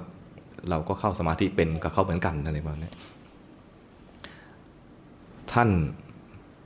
ใช้สิทธิ์ทันที คือไม่รอให้รุ่งอรุณเลยนะ ไม่ทันข้ามคืนเลย ไม่ทันข้ามคืนเลยนะ ภาวนาไว้ตอนหัวค่ำนะทำพิธีเข้าพรรษาภาวนาไว้ตอนหัวค่ำทำวัดเช้าท่านท่านคงรอมานานแล้วนะคงรอคำภาวนาของอาตมาไว้นานแล้วนะพอเข้านั่งพอสวดมนต์เสร็จจะนั่งสมาธิตามรูปแบบในตอนทำวัดเช้า พอนั่งปุ๊บไม่นานแล้วอาตมาก็จะสงบแล้วจะสงบแล้วแต่ไอ้นี่บรรยายนะจริงๆมันคือเอาละจะเข้าสงบแล้ว ท่านก็สะกิดเลยสะกิดปุ๊บโกรธเลยนะไอ้ที่ภาวนาไว้จะไม่ถือโทษจะไม่ถือโกรธนะลืมไปแล้วนะลืมลืมไปแล้วโกรธทันทีเลย โกรธคือว่ามาสะกิดทำไมอะกำลังจะเข้าที่เลยอะสะกิดทำไมคือคือเข้าสมาธิไงจะกังจะเข้าสมาธิอยู่แล้วสะกิดทำไมแล้วโกรธได้ไม่นานเพราะว่าท่านก็พูดหลับแล้วครับนี่ท่านทำหน้าที่ได้ดีมากเลยนะ ดีมากจริง ๆ เลย คือไม่รอให้ข้ามคืน แล้วก็ทำให้เรามาชะงักเลยนะไอ้ที่ภูมิใจว่าเคยเข้าสมาธิได้นะไอ้เคลิมเคลิมเนี่ยรู้สึกว่าเฮ้ยไม่ใช่แล้วนี่หว่าไอ้ที่เราเข้าใจว่าเป็นเข้าสมาธินะแล้วบอกตัวเองว่าเป็นสมาธิเนี่ยบรรยายสภาวะด้วยคำหรูๆใช่ไหมอธิบายคำว่าเคลิ้มของตัวเองว่าสมาธิ อธิบายคำว่าหลับของตัวเองว่าสมาธิอย่างเงี้ย ก็กลายเป็นว่าอ้าวมันไม่ใช่นี่มันไม่ใช่สมาธิแล้วนี่มันมันไม่ใช่สมาธิที่เราต้องการ แล้วก็ไม่จะมาไม่สมาธิโดยมุ่งหมายที่ควรจะฝึก ก็หลังจากนั้นงงอยู่นานเหมือนกันนะงงอยู่ว่าจะไปทางไหนดี จนจนบอกตัวเองว่า เอาเถอะชาตินี้ช่างมันไม่เป็นไร เราทำประโยชน์เรื่องอื่นก็ได้ ไปช่วยงาน พิมพ์หนังสืออะไรพอดีที่วัดมีงะมีโรงพิมพ์อะไรเนี่ยช่วยงานพิมพ์หนังสืออะไรไปทำบุญสร้างบารมีของเราไปก่อนก็แล้วกัน จนมาได้ฟังครูบาอาจารย์ที่บอกแจกแจงสมาธิว่ามีสองแบบ ท่านแรกจริง ๆ คือหลวงพ่อพุธหลวงพ่อพุธเนี่ยพูดถึงเรื่องออสมาธิสองแบบให้ได้ยิน แต่ตอนนั้นยังงงฟังครั้งแรกนี่คือ ไม่เข้าใจไม่เข้าใจ ท่านบอกให้ยืนเดินนั่งนอนกินดื่มทำพูดคิดให้มีสติ แล้วก็ฮะแค่เนี้ยเหรอดูมันง่ายจังเลย ดูมันอะไรไม่ใช่รูปแบบในในความนึกคิดของเราในฝันของเราว่าเฮ้ยมันต้องเข้าสมาธิเข้าฌานถ้าลอยได้ยิ่งดีประมาณนี้ไม่ใช่เลย หลวงพ่อพุธเนี่ยมันจะท่านจะสอนว่าให้เจริญสติในชีวิตประจำวัน ยืนเดินนั่งนอนกินดื่มทำพูดคิด ให้มีสติ แล้วก็สอนเรื่องอารัมมณูปนิชฌานลักขณูปนิชฌานตอนนั้นงงมากไม่ไม่เข้าใจ แล้วก็ยังแปลไม่ออกยังศึกษาไม่ถึง แล้วก็ท่านสอนเรื่องอะไรเกี่ยวกับยกเอาแม้แต่เรื่องของ ธรรมจักรกับปวัตนสูตรเลยนะยกเอามาเนี่ยอาตมาตอนนั้นนะไม่ค่อยได้อ่านหนังสือ ยกพระสูตรเป็นภาษาบาลีมันนะยังงงเลยว่า ตอนนั้นถอดเทปมีคนถอดเทปให้แล้วก็จะเตรียมจะพิมพ์ ท่านท่านพูดถึงตรงนี้เนี่ยจะตรวจสอบยังไงว่าเขาพิมพ์ถูกหรือพิมพ์ผิดเพราะอาตมาคล้าย ๆ ว่าตรวจ proof ตัวนี้ก็พิมพ์ถูกหรือพิมพ์ผิด จะหา คำพีหรือหาตำรับตำราที่จะตรวจสอบว่าตรงนี้พิมพ์ถูกหรือพิมพ์ผิด ยังงงเลยว่าจะหาจากไหน คือสมัยนั้นเนี่ยนะ คล้ายๆกับว่า เหมือนมีความเชื่ออยู่ว่า ไม่ต้องเรียนอะไรมากหรอก ปฏิบัติไปเลยปฏิบัติไปเลยทำสมาธิไปเลย ปฏิบัติไปเลย ไม่ต้องไม่ต้องไปจับหนังสืออะไรมาก เพราะว่าอ่านไปฟุ้งซ่านเปล่า แต่จริง ๆ แล้วเนี่ยมันก็ควรจะรู้บ้าง จะได้ตรวจสอบตัวเองว่าเราผิดเราถูกยังไง อย่างน้อยๆต้องรู้ถึงจริตของตัวเอง ว่าเรามีจริตแบบไหน แนวทางการแบบมันมีมันมีสโคปหรือมันมีขอบเขตแค่ไหน แล้วเราจริตแบบนี้ควรจะทกรรมฐานแนวไหนให้เหมาะกับจริต อันนี้ควรจะศึกษาควรเรียนอยู่บ้างเหมือนกัน พอตอนหลังเนี่ยก็มา มาอ่านมาศึกษาโอ้โหมีความรู้ที่เราเข้าใจผิดพลาดไปเยอะเลย โดยเฉพาะเรื่องของจริตเมื่อก่อนคิดว่าทุกคนเนี่ยต้องทำอย่างนี้อย่างเดียว เริ่มต้นต้องทำกรรมฐานจนถึงฌานให้ได้อย่างเดียว แล้วเข้าใจว่าเข้าใจตัวเองนะว่าทำฌานได้แล้วเดี๋ยวมันจะไปสู่ปัญญาเอง ประมาณว่าทำฌานให้เต็มแล้วมันจะล้นไปหาปัญญาเอง เข้าใจอย่างนี้เลยนะ เรียกว่าถ้านักปฏิบัติ ไม่ได้ศึกษาตำรับตำราไปบ้างเนี่ยนะมันก็อาจจะเพี้ยนผิดทางพอตอนหลังก็มาอ่านอ๋อในสติปัฏฐานเขาแยกเป็นสองจริต แสดงไว้สี่อย่างก็จริง แต่ว่าไม่ได้ว่าให้ทุกคนเนี่ยทำทั้งสี่ท่านเปรียบเหมือนประตูเมืองสี่ทิศนะกายเวทนาจิตธรรมก็เป็นประตูเมือง สี่ประตู จะเข้าประตูไหนก็ได้ แล้วแต่ว่าเราจะอยู่ใกล้ประตูไหนอยู่ใกล้ประตูไหนมันก็ใช้คำว่าจริตแบบไหน จริตก็ไม่ได้มีถึง 4 จริตมีแค่ 2 จริต มีแค่ 2 จริตคือจริตแบบทำสมาธิง่ายกับทำสมาธิยากนี่อาตมาพูดเองเรียกเอง คือให้เข้าใจง่าย โดยชื่อก็จะเรียกว่าตัณหาจริตกับทิฏฐิจริต ตัณหาจริตคือทำสมาธิง่ายทำฌานง่ายทำสมถะง่าย ทิฏฐิจริตก็คือพวกคิดมากฟุ้งซ่านเจ้าความคิดเจ้าความเห็น อาจจะทำสมาธิยังไม่ค่อยได้นะก็มีสองกลุ่มมีสองมีสองพวก แต่มีสี่ประตูเนี่ยสี่ประตูนี่มันจะแยกไงระหว่างสองนี้ ก็คือแยกอีกทีระหว่างระหว่างสองกลุ่มนี้ด้วยอินทรีย์อินทรีย์แก่กล้าหรืออินทรีย์อ่อน พวกกลุ่มที่ทำสมาธิง่าย อินทรีย์แก่กล้า ก็พวกหนึ่งอินทรีย์อ่อนก็พวกหนึ่งเป็นสองพวก พวกที่ทำสมาธิยากก็มีอินทรีย์แก่กล้ากับอินทรีย์อ่อนสองพวกเพราะนั้นมันก็ครบ 4 ประตูอันนี้คนที่ทำสมาธิง่ายอินทรีย์อ่อนก็เข้าประตูกาย คนอินทรีย์คนสมาธิง่ายอินทรีย์แก่กล้าเข้าประตูเวทนา คนช่างคิดทำสมาธิยังไม่ค่อยได้ทำความสงบยังไม่ค่อยได้ เข้าประตูจิตอินทรีย์อ่อนเข้าประตูจิต คนทิฏฐิจริต อินทรีย์แก่กล้าเข้าประตูธรรมเข้าประตูอย่างนี้อาตมาก็พออ่านถึงตรงนี้ก็พอทำความเข้าใจตรงนี้ได้ก็ประเมินตัวเองเลย แน่นอน เราลองมาตั้งหลายปีแล้ว หลับอยู่ตลอดแล้วมันคงไม่ใช่แล้วไม่ใช่พวก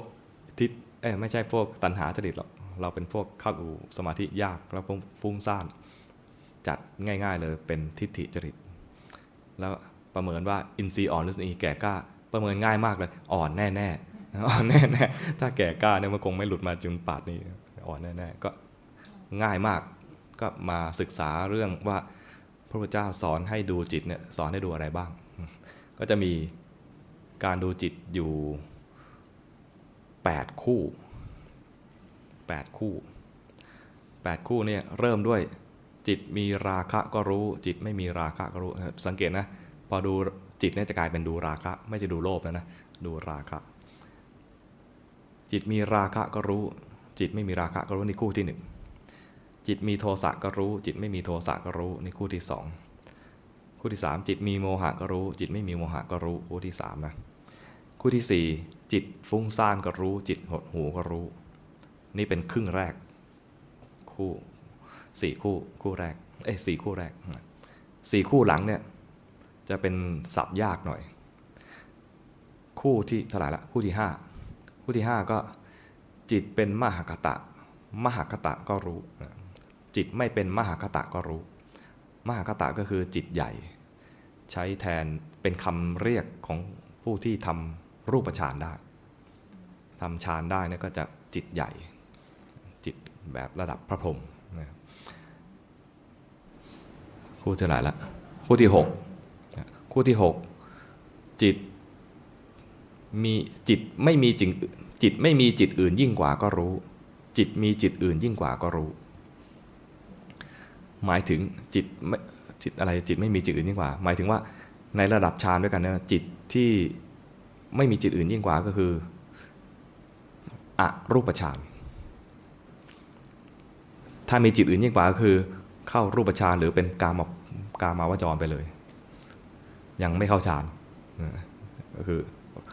ถ้าเข้าอารูปได้ก็รู้ว่า เนี่ยไม่มีจิตอื่นยิ่งกว่านี้แล้วหมายถึงว่าในระดับระดับของของจิตที่ไม่ใช่ถึงกับโลกุตระนะมันจะมีแค่นี้ สูงสุดของระดับโลกิยะเนี่ยคือแค่นี้ ถ้าออกจาก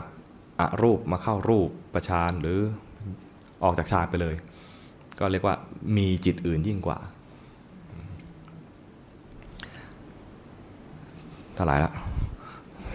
ที่ที่เจ็ดที่เจ็ดที่เจ็ดก็คือ จิตตั้งมั่นก็รู้ จิตไม่ตั้งมั่นก็รู้ จะสังเกตว่าท่านอธิบายสมาธิอยู่สามคู่สองคู่แรกเนี่ยคู่คู่แรกเนี่ยคืออสมาธิคู่แรกคือรูปฌานสมาธิคู่ที่สองคืออรูปฌานรวมเป็นเรื่องเดียวกัน คือเป็นสมาธิแบบจิตยังไม่ตั้งมั่น พอมาคู่ที่สามของเรื่องสมาธิกลายเป็นว่า จิตตั้งมั่นก็รู้ จิตไม่ตั้งมั่นก็รู้ มันก็เลยแยกออกมาว่าอ้าวไอตอนทำฌานได้ไม่ตั้งมั่นเหรอเห็นไหมทำไมทำไมมาดูมาดูตอนคู่ที่เจ็ดนี้ใช่ไหมก็คือไอ้เคยคิดว่าตั้งมั่นเนี่ยมันตั้งมั่นอยู่กับอารมณ์ จริงๆมันคือ ที่ต้องการจริงคือตั้งมั่นอยู่กับจิต ไม่ไหลไปหาอารมณ์ดังนั้นคำว่าตั้งมั่นเนี่ยก็ยังต้องต้องอธิบายอีกว่ามันตั้งที่ไหน ตั้งมั่นที่ต้องการคือตั้งที่จิต ไม่ใช่ไหลไปหาอารมณ์ พอไหลไปหาอารมณ์เนี่ยคือไม่ตั้งมั่นแล้ว ในความหมายอย่างนี้นั้นจิตตั้งมั่นก็รู้นะคือ ตอนที่จิตเป็นผู้รู้ ไม่รวมอยู่กับอารมณ์ ตอนจิตเป็นผู้รู้คือจิตมันไม่รวมอยู่กับอารมณ์ เพราะนั้นไอ้จิตแบบนี้แหละ ที่จะเดินปัญญาต่อไปได้ จิตเป็นมากตะหรือจิตไม่มีจิตอื่นยิ่งกว่าเนี่ยนะยังเป็นการทำฌานแบบเข้าไปพัก ยังไม่เป็นหลักประกันว่าจะเดินปัญญาได้ จะเดินปัญญาได้ต่อเมื่อเป็นจิตที่แบบจิตตั้งมั่น จิตตั้งมั่นคือไม่ไหลไปหาอารมณ์มันจะเห็นเลยว่าสิ่งนี้คือสิ่งที่ถูกรู้และมันไม่ใช่เรา เป็นเพียงสภาวธรรม เมื่อก่อนนี้เวลามีราคะก็รู้สึกว่าเรามีราคะ และคนนั้นต้องเป็นของเรา อย่างเงี้ยนะไอ้นั่นต้องเป็นของเรา เมื่อเห็นว่าราคะถูกรู้เห็นว่าราคะเป็นเพียงสภาวะหนึ่งเท่านั้นเองที่ถูกรู้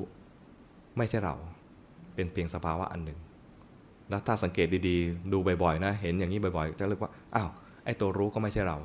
เดี๋ยวก็รู้เดี๋ยวก็เผลอเดี๋ยวก็รู้เดี๋ยวก็ไม่ตั้งมั่นเดี๋ยวก็รู้เดี๋ยวก็ไม่รู้มันเป็นอย่างนี้ขึ้นมา จิตตั้งมั่นจึงสำคัญ และกลายเป็นคู่หนึ่ง ก่อนที่จะเป็นคู่สุดท้าย คู่สุดท้ายคือ จิตหลุดพ้นก็รู้ จิตไม่หลุดพ้นก็รู้ มันเป็นลำดับอย่างนี้ทีนี้ถ้าสี่คู่หลังเนี่ยนะ ยังดูไม่ออก ยังงงงนะดูสี่คู่แรกเข้าใจก่อนสี่คู่แรกเป็นสภาวะที่ไม่ดีใช่ไหมราคะโทสะโมหะฟุ้งซ่านหดหูเนี่ยเป็นสภาวะที่ไม่ดีทั้งนั้นเลย ราคะโทสะโมหะเนี่ยเป็นตัวแทนของกิเลสสามกอง ฟุ้งซ่านและหดหูเนี่ยเป็นตัวแทนของนิวรณ์ห้าสังเกตว่าถ้าคนใหม่ ๆ มาเลยเนี่ยนะจะมีกิเลสสามกองให้ดูง่าย ตามแต่จริตของแต่ละคน บางคนราคะมากก็ดูราคะได้บ่อยบางคนโทสะมากก็ดูโทสะได้บ่อย คนเมื่อเมื่อลอยลอยราคะก็ไม่ชัดเจน โทสะก็ไม่ชัดเจนนะ แต่เมื่อเมื่อเมื่อเมื่อก็ดูเมื่อเมื่อไป ส่วนคู่ที่สี่เนี่ยดูแล้วมันจะไปต่อเรื่องดูอีกสี่คู่นี้ต่อไปได้ง่าย เพราะว่ามันคือดูนิวรณ์เป็นตัวแทนของนิวรณ์นิวรณ์มีอะไรบ้างจำได้ไหมนิวรณ์มีอะไรบ้าง มีฉันกามฉันทะ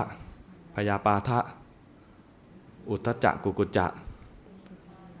ถีนมิทะแล้วก็วิจิกิจฉา มันก็คือฟุ้งซ่านและหดหูฟุ้งซ่านนี่ก็คือเอาสี่ข้อมารวมกันเป็นหนึ่งเป็นฟุ้งซ่าน ฟุ้งซ่านในกามแล้วก็กามจันทะ ฟุ้งซ่านที่จะไปทำร้ายคนอื่นแล้วก็พยาบาท ฟุ้งซ่านสเปะสปะก็เรียกว่าฟุ้งซ่านลำคาญใจ ฟุ้งซ่านในการหาคำตอบเรียกว่า วิจิกิจฉารวมแล้วสี่อันนี้รวมว่ามันคือฟุ้งซ่าน ส่วนไอ้ที่แบบว่าฟุ้งซ่านอีกประเภทหนึ่งคือ ฟุ้งไปแล้วหมดแรง ฟุ้งแล้วห่อเหี่ยว ฟุ้งแล้วอยากจะซุก อยากจะเป็นพวกอะไร ซึมเศร้าก็มีนะนี่เรียกว่าพวกหดหูรู้ตรงนี้ทีไรเนี่ยนะมันจะได้อย่างน้อยๆสมาธิหนึ่งขณะ เพราะมันคือนิวรณ์ดับ ดูบ่อยๆมันจะ กลายเป็นว่าอ้าวมันจะมีการทำฌานได้ ถ้าทำฌานได้นะก็จะกลายเป็นว่ามาดูว่าจิตเป็นมากตะก็รู้ จิตไม่เป็นมากตะมากตะก็รู้ หรือไปทำอรูปฌานคนดูจิตจะเข้าอารูปฌานได้ง่ายกว่าครูบาอาจารย์เคยเล่าให้ฟังว่าเออหลวงปู่ดูเอ้ยหลวงปู่ดูลสอนให้ดูจิต ท่านก็ดูจิตนะ แล้ววันหนึ่งก็ฝนตก แล้วท่านก็ ไปหลบฝนอยู่ใต้กุฏิเห็นจิตกังวล เห็นจิตกังวล ความกังวลดับ แล้วก็ได้สมาธิอยู่ตรงนั้น ไปเล่าให้หลวงปู่ดูลฟังหลวงปู่ดูลบอกเข้าสมาธิตัวหนึ่งเป็นอรูปฌานท่านก็บอกชื่อด้วยนะครูบาอาจารย์ก็บอกว่า ผมไม่ได้ทำฌานนะครับ ตอนนั้น ผมดูจิต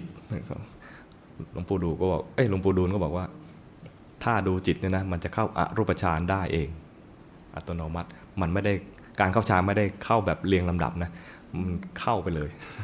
ถ้าทำอรูปคือดูจิตเป็นอรูปอยู่แล้ว เข้าเวลาทำฌานได้ก็เข้าอารูปไปเลย แล้วดูต่อไปดูต่อไป มีราคะก็รู้มีโทสะก็รู้จะรู้ราคะโทสะได้ก็ต้องต่อเมื่อมีที่อยู่ของจิตเอาไว้สักอย่างหนึ่งใช่ไหม ทำต่อไปเห็นจิตเคลื่อนบ้าง เห็นจิตเผลอบ้างอะไรเงี้ยมันก็จะได้จิตตั้งมั่นตัวจิตตั้งมั่นคือจะสังเกตได้ว่าตอนที่จิตไหลปรุงหาอารมณ์เนี่ยมันมีการเคลื่อน ถ้าเห็นการเคลื่อนมันก็กลับกลายเป็นตั้งมั่นขึ้นมา จิตตั้งมั่นอย่างนี้จึงจะเป็นเหตุให้ให้เกิดมรรคผลนิพพาน คือเกิดปัญญา เกิดมรรคผลขึ้นมาหลุดพ้นขึ้นมาก็รู้ว่าหลุดพ้นด้วย แต่หลุดพ้นเนี่ยนะบางทีอาจจะยังไม่ถึงขั้น มรรคผลมันก็มีหลุดพ้นแบบอะไรชิมลาง มีหลุดพ้นแบบชั่วขณะ เช่นมีโทสะก็เจริญเมตตาแล้วโทสะดับเนี่ยนะก็หลุดพ้นแบบหาหา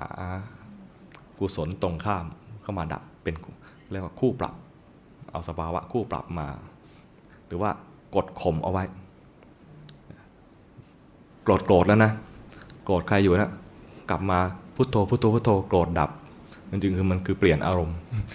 เอาพุทโธมากดเอาไว้อย่างนี้ก็กลายเป็นว่าใช้การกดข่มแล้วก็เป็นการดับเหมือนกันกับพ้นจากไอ้ความโกรธเมื่อกี้ชั่วขณะ ชั่วคราว มองหน้าใหม่ก็โกรธใหม่นะ มีการเห็นมัน มีความโกรธและเห็นความโกรธ โกรธก็ดับ แต่ที่มุ่งหมายจริงๆ คือว่า เกิดมรรคผลเกิดขึ้น แล้วกิเลสดับให้ดู เช่นว่ามรรคผลขั้นขั้นแรกเกิดขึ้นมา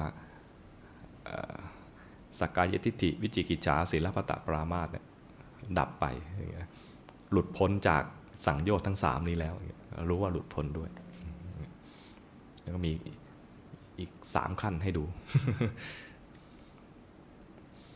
ถ้าหลุดหลุดพ้นอย่างนี้แล้วว่าหลุดพ้น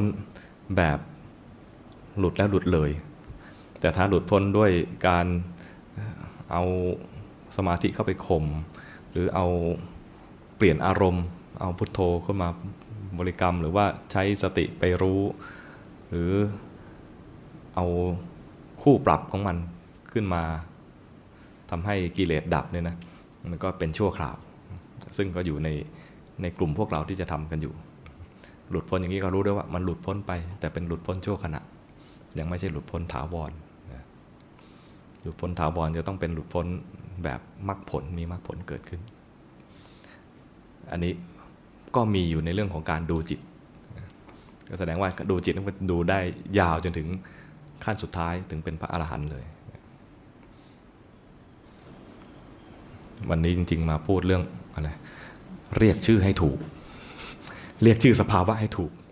กิเลส แล้วเรียกว่าเป็นกุศลนะอกุศลเรียกว่าเป็นกุศลนะแล้วเราก็จะถูกมันหลอกไป ฟุ้งซ่านอยู่ เรียกว่ากำลังบรรยายธรรมอย่างเงี้ยอย่างเงี้ยก็ฟุ้งยาว ฟุ้งในธรรม หรือว่ามีเสน่หาแล้วมีราคะแล้วเรียกว่าเมตตาว่าเกิดกิเลสแล้วไม่รู้ตัวนะ พอเข้าใจไหม มีคำถามอีกไหมถึงที่ที่เมื่อสักครู่พระอาจารย์บอกเราปฏิบัติกันเยอะอะที่ครูบาอาจารย์พูดอะแต่ทำไมคนบรรลุน้อยอืมฮึ่มฮึ่มถึงถ้าเป็นสมัยพุทธกาลนี่บรรลุกันเพียบปฏิบัติใช่ไหมอันนี้มันพูดแนวติ้งต่าง ซึ่งมันไม่เกิดขึ้นจริงต้องเกิดที่แล้วสมัยนั้นสมัยนี้เหมือนก็เหมือนตัวเองเหมือนเมื่อก่อนคิดแต่ว่าเราจะไปทำอะไรเราจะปฏิบัติคิดว่าต้องไปทำอะไรสักอย่างแล้วคนเป็นไงชอบคิดแบบนี้ คือปัญหาปัญหาคือตีความ ตีความจิตสิกขา ไปไปตีแทนที่จะตีความคำว่าจิตสิกขา ไปตีความตีความคำว่าสมาธิ ถ้าย้อนกลับมาหาต้นทางเดิมคือมันคือจิตสิกขานะก็มันคือศึกษาเรื่องจิต ศึกษาเรื่องจิตก็มาดูสิจิตมัน เคลื่อนไปก็รู้จิตเผลอไปก็รู้อย่างเงี้ยนะมันก็คือศึกษาเรื่องจิตใช่ไหมมันก็จะได้สมาธิอันนี้มันไปเอาคำว่าสมาธิซะแล้ว แล้วก็ไปตีความคำว่าสมาธิคืออยู่กับอารมณ์เดียว ก็เป็นเพียงส่วนหนึ่งของสมาธิเท่านั้นเอง สมาธิมีสองแบบใช่ไหมแล้วไปคิดว่ามันมีอยู่แบบเดียว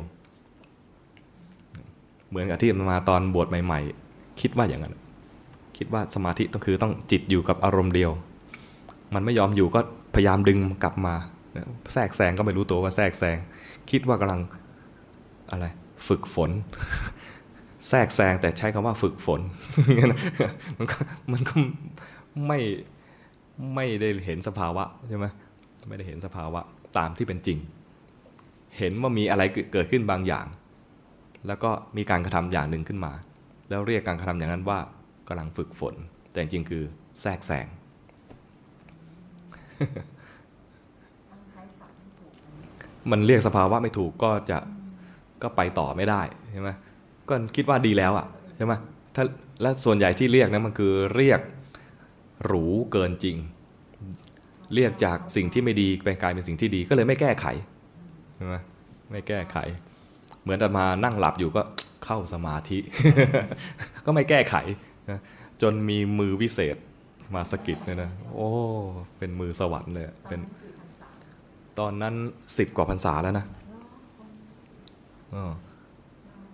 มาช้าแต่ก็ยังดีที่มาเป็นบุญมากเป็นบุญมากเลยเพราะว่าพระอาจารย์นี่บวชคือตามผู้ชายไทยบวชตามประเพณีอ่าอะไรอะ นี่ได้เลยเริ่มเริ่มสัมภาษณ์แล้วใช่ไหมเนี่ยเข้าโหมดสัมภาษณ์แล้วนะนี่นี่นี่นี่นี่เรียกเรียกสภาวะให้ดูนะนี่อันนี้ก็เรียกว่าโหมดสัมภาษณ์ไม่ใช่เรียกถามธรรมดาเรียกสัมภาษณ์ใช่เป็นลูกศิษย์นะนะดูจิตหรือเปล่าว่าอะไรอยากทำไมไม่ศึกโยมก็ถามนะทำไมไม่ศึกประเพณีก็ต้องมีกำหนดใช่ไหมคะว่าจะบวชแค่เฮ้ยไม่จำเป็นบวชตามประเพณีไม่จำเป็นต้องต้องศึกไม่ส่วนใหญ่บางคนจะคิดบวชแค่นี้แค่อ่านี้ ตอนบวชนะบอกกับโยมพ่อไปเลยว่าประการแรก อย่าแห่รอบตลาด เห็นเห็นเห็นแล้วที่บางประกงนะ จะมีแห่ขึ้นช้างก็มีนะโอ้โหบางประกงนี่เวลาบวชขึ้นช้างมีสิงโตมีอะไรบางบางคนไม่มีช้างก็ขึ้นคอ รอบตลาดอะไอ้คนให้แบกให้นี่ก็แบบ โอ้โห รู้สึกว่าได้บุญนะ เออ เราเราไปดูแล้วเนี่ย ไม่เอาพ่ออย่างนี้อย่างนี้ไม่เอา บอกไปก่อนนะ ตอนนั้นยังไม่รู้ว่าจะบวชที่ไหนนะแต่บอกไปก่อนว่า อย่างนี้ไม่เอาพอมาเจอวัดสังฆทานบวชแบบไม่มีไม่มีพิธีอะไรเลย เดินรอบโบสถ์ยังไม่มีเลย เป็นนั่งรอนั่งรออุปชามาก็ทำพิธีเลยโอเคอย่างนี้เอาแล้วอะไรอีก อ๋อบวชนี่ยนะ ตอนบวชเนี่ยลางาน ลาไม่ใช่ลาแบบลาบวชคือลาออก เพราะ ถ้าลาบวชมันจะมีเวลาจำกัด แล้วทีนี้ตอนตอนยังไม่บวชเนี่ยตอนอยู่กับบ้านอยู่กับพ่อเนี่ย มักจะมีคนมาหาพ่อ เคยมีเคยเคยมีคนมาหาพ่อ เป็นทิศพึ่งศึก แล้วก็คุยกันเกี่ยวกับพ่อนี่ก็เป็นคนใฝ่ธรรมะนะก็คุย แล้วก็มีอยู่คำหนึ่งของของทิศที่ศึกมาเนี่ยบอกว่าเสียดาย เวลาบวชน้อยไปหน่อย แล้วก็ฝังใจคำนี้เลยว่าถ้าเราบวชนะจะไม่ให้มีการจำกัดเวลา เพราะถ้าบวชเพียงแค่เดือนหนึ่งสามเดือนเนี่ยนะถ้าเกิดมันดีแล้วจำเป็นต้องศึกเนี่ยนะ เราก็จะตกล่องอีตาคนนั้นอะ คือเสียดายเออเสียดายน่าจะมีเวลาอีกสักหน่อยอะไรเงี้ยนะเราจะไม่ให้มีคำนี้กับเรา คือถ้าจะศึกก็คือแบบไม่ต้องเสียดาย ก็ฉะนั้นสามเดือนที่เขาให้จริงๆเนี่ยนะอายุงานของอาตมาเนี่ยไม่ไม่พอที่จะบวชสามเดือนด้วยซ้ำไป แต่เขาก็เอ่อด้วยด้วยเมตตาหรือด้วยเสน่หาก็ไม่รู้นะก็เอ่อให้ ให้บวชถึงสามเดือน แต่เราก็รู้สึกว่าสามเดือนก็ยังไม่แน่ว่าเราจะอิ่มหรือยัง เราจะพอของเราหรือยังอะไรเงี้ยนะก็เลยบอกว่า เอางี้ดีกว่าครับ เอาให้สบายใจด้วยกันทั้งสองฝ่าย ทั้งฝ่ายฝ่ายผมและฝ่ายบริษัท ก็เอาเป็นว่าขอลาออกไปก่อนดีกว่า แล้วก็ถ้าศึกเมื่อไหร่จะมาสมัครใหม่ ประมาณว่าค่อนข้างมั่นใจนิดนึงว่าเออ ศึกไปแล้วเนี่ยเขาคงจะรับเราอีกเลยประมาณเนี้ยก็ ลาออกสาธุเลยอ้าวจะได้ต้องมีเวลาต้องมาจำกัดก็เอ่อเรื่องของของการบวชก็ไม่ได้ไม่ได้ว่าจะมีจำกัดเวลา แต่บวชตามประเพณีนะบวชตามประเพณีบวชตามประเพณีเนี่ยได้ยินมานานแล้วเรื่องว่าผู้ชายไทย อายุ 20 ครบ 20 แล้ว ควรจะบวชสักครั้งหนึ่งในชีวิตเนี่ยนะแต่ตอนอายุ 20 จริงๆเนี่ยยังเรียนไม่จบ เรียนจบจริง ๆ ก็อายุประมาณเท่าไหร่ยี่สิบเอ็ดยี่สิบสองประมาณนี้เนาะก็แล้วพอจบปุ๊บ อย่าหาว่าโมจบปุ๊บได้งานเลย ก็ต้องมีวงเล็บไปหน่อยหนึ่งอย่าหาอย่าหาว่าโม ก็เลยทำงานต่อเนื่อง ไม่ได้มีเวลาที่จะไปไปบวชซะรองานอะไรเงี้ยไม่มีก็ได้งานก็คือเป็นที่มาว่าจะบอกว่าประเพณีนะมีอยู่ครั้งหนึ่งตมาอาศัยน้าตอนเรียนที่ที่กรุงเทพนะตอนนั้นเรียนมัธยม อาศัยนาบบ้านนาอยู่ น้านี่ก็มีแม่ของน้าน้าชายนะน้าผู้ชายเนี่ยเอาใช่มีแม่มาเลี้ยงด้วย ก็เรียกแม่ของน้าเขยน้านี่คือน้าเขยนะพูดไปมันงงใช่ไหมแม่ของน้าแม่ของน้าก็ก็ก็ตาเราไงไงแม่ของน้าอ่าน้าเขยน้าเขยแม่ของน้าก็ ก็มันยายเราไงยายน้าเขยน้าเขยก็มีแม่ทีนี้เราก็เรียกตามน้องน้องก็เรียกว่าย่าเราก็เรียกว่าย่าด้วยนี่คุณย่าเนี่ยก็มีห้องพักแล้วก็มีพระพุทธรูป แล้วก็รักย่าคนนี้ เพราะย่าใจดี วันหนึ่งย่า ออกไปข้างนอกห้องเนี่ยนะเราก็เห็นพระพุทธรูปในในห้องย่าเนี่ยท่านก็มีมีครอบเขาเรียกอะไรกันฝุ่นอะกันฝุ่นแล้วก็เห็นมันมีฝุ่นแล้วก็เอาผ้าไปเช็ดฝุ่นที่ครอบ เช็ดครอบแล้วก็ต้องคือมันจะเช็ดให้ดีก็คือต้องยกครอบมาเช็ดยกครอบมาเช็ดแล้วก็อ้าวข้างในก็มีฝุ่นขนาดมีครอบแล้วก็ยังฝุ่นยังอยู่ข้างในได้ก็เลย ไหนๆทำแล้วก็ทำความสะอาด ทั้งหมดเลยทำทำไปนะนะไม่รู้หรอกว่า คุณย่าเนี่ยแอบดูยิ้มกลิ่มยิ้มกลิ่มนี่คือ นึกภาพเอาเองนะไม่เพราะเราไม่เห็นนะเราไม่เห็น เดี๋ยวจะเอ๊ะ ก็ทำไปไม่เห็นแล้วบอกได้ไงว่ายิ้มกลิ่มมันนี่มโนเอาเองทำเสร็จแล้วหันไปมองอ้าว อยู่ข้างหลัง เลยเห็นภาพยิ้มกลิ่มอยู่ยิ้มกลิ่มเขาเนี่ยเพิ่งตอนเห็นเนี่ย คุณย่าเลยบอกว่า เนี่ยนะ คนทำความสะอาดพระพระพุทธรูปเนี่ยนะ ถ้าอธิษฐานอะไรก็จะได้ตามที่ปรารถนาคุณย่าสอนอย่างนี้นะอธิษฐานอะไรให้จะได้ตามปรารถนา แล้วโลภขึ้นมาเลยโลภทันทีเลยนะอยากได้อะไรเฮ้ยได้อะไรดี หันไปไหว้พระนะนึกนึกในใจนะไม่ได้ให้คุณย่าได้ยินนะนึกในใจอยากได้อะไรดีนะ ของอะไรก็รู้สึกว่า มันไร้สาระคือเอางี้ดีกว่า คิดแบบเหมือนจะฉลาด เหมือนจะฉลาดนะไม่ได้ว่าฉลาดนะเหมือนจะฉลาด บอกว่า ขอให้ได้ความสุขครับเหมือนคุยกับหลวงพ่อนะคุยคือคุยกับคุยกับพระพุทธรูปนะคุยพระพุทธรูปหลวงพ่อครับ ผมขอความสุขครับ แล้วก็นึกขึ้นมาว่า แล้วท่านจะรู้ไหมล่ะ ความสุขของเราคืออะไร มันนามธรรมมากเลยนึกว่า ท่านคงจะบันดาลยากอยู่นะ คิดแทนท่านนะคิดแทนท่าน ไม่บอกตรงๆ สมมุติว่าถ้าอาตมาเป็นพระนะ ตอนนั้นนะ บอกมาตรงๆ ว่าเอาอะไรก็จะได้บันดาลได้จะเอาความสุข เราจะหาเมียให้แล้วจะยอมจะชอบไหม ไม่ก็ไม่แน่ใช่ไหมจะให้มีตำแหน่งแล้วจะชอบหรือเปล่าก็ยังไม่แน่ใช่ไหม จะให้มีเงินมากๆ จะชอบหรือเปล่ายังไม่แน่ อะไรความสุขของแกคือนึกแทนพระ นึกแทนพระว่า ท่านจะเข้าใจไหมเนี่ย สรุปว่าเอาใหม่ครับหลวงพ่อก็เอาใหม่ครับไอ้ที่ว่าความสุขเนี่ยยกเลิกครับยกเลิก มันนานมันทำเกินไปครับ มันบันดาลยากบันดาลยาก จริงๆเพราะความสุขมันอยู่กับเราเอง เราจะจะสุขไม่สุขมันขึ้นอยู่กับเรา นั้นหลวงพ่อบังคับ ผมให้สุขไม่ได้นะก็เลยเอาใหม่ครับเอาใหม่ครับ กลัวฟาวกลัวฟาวกลัวกลัวไม่ได้อะไรเลยนั่นแหละเอางี้เดียวครับ ขอให้ผมได้บวช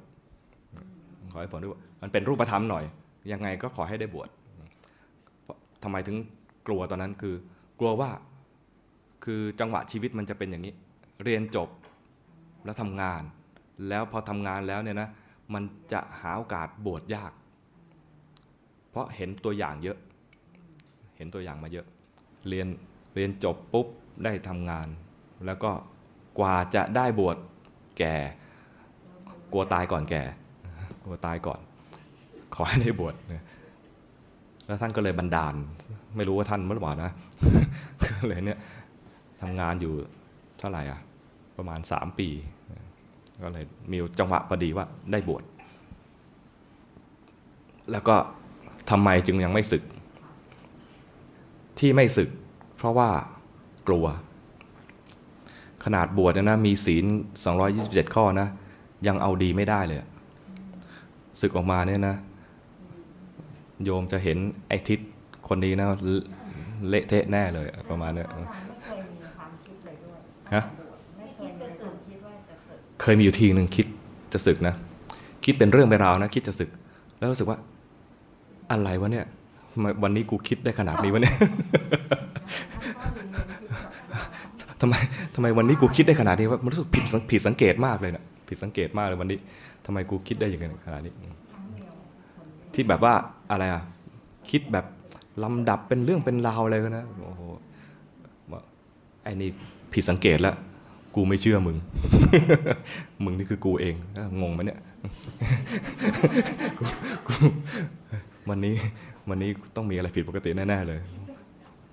ต้องมีถ้าถ้าคิดแบบอะไรอะมโนมโนน่ะ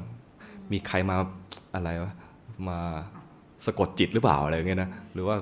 ใครมาแกล้งหรือเปล่าเนี่ยกูกูไม่เชื่อมึงกูไม่เชื่อมึงมันต้องจริงๆไม่ใช่ประเพณีอย่างเดียวนะในแต่มีประเพณีเป็นตัวนในจิตพระอา อ่าก็คือประเพณีเป็นตัวนำไงตัวนำแต่ว่ามีประเพณีอยู่ว่าผู้ชายต้องบวชนะอันนี้เราเนี่ยมีชีวิตคารวาสอยู่พักหนึ่งแล้วใช่ไหมก็รู้สึกว่าชีวิตคารวาสนี่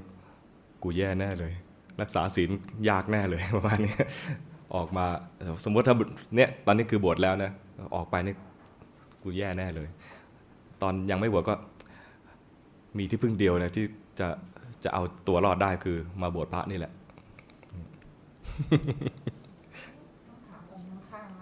เออไม่ใช่ปล่อยท่านไว้ก่อนปล่อยท่านไว้ก่อน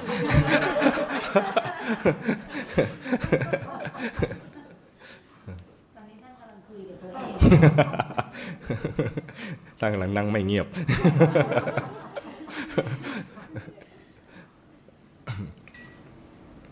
ก็จริงๆก็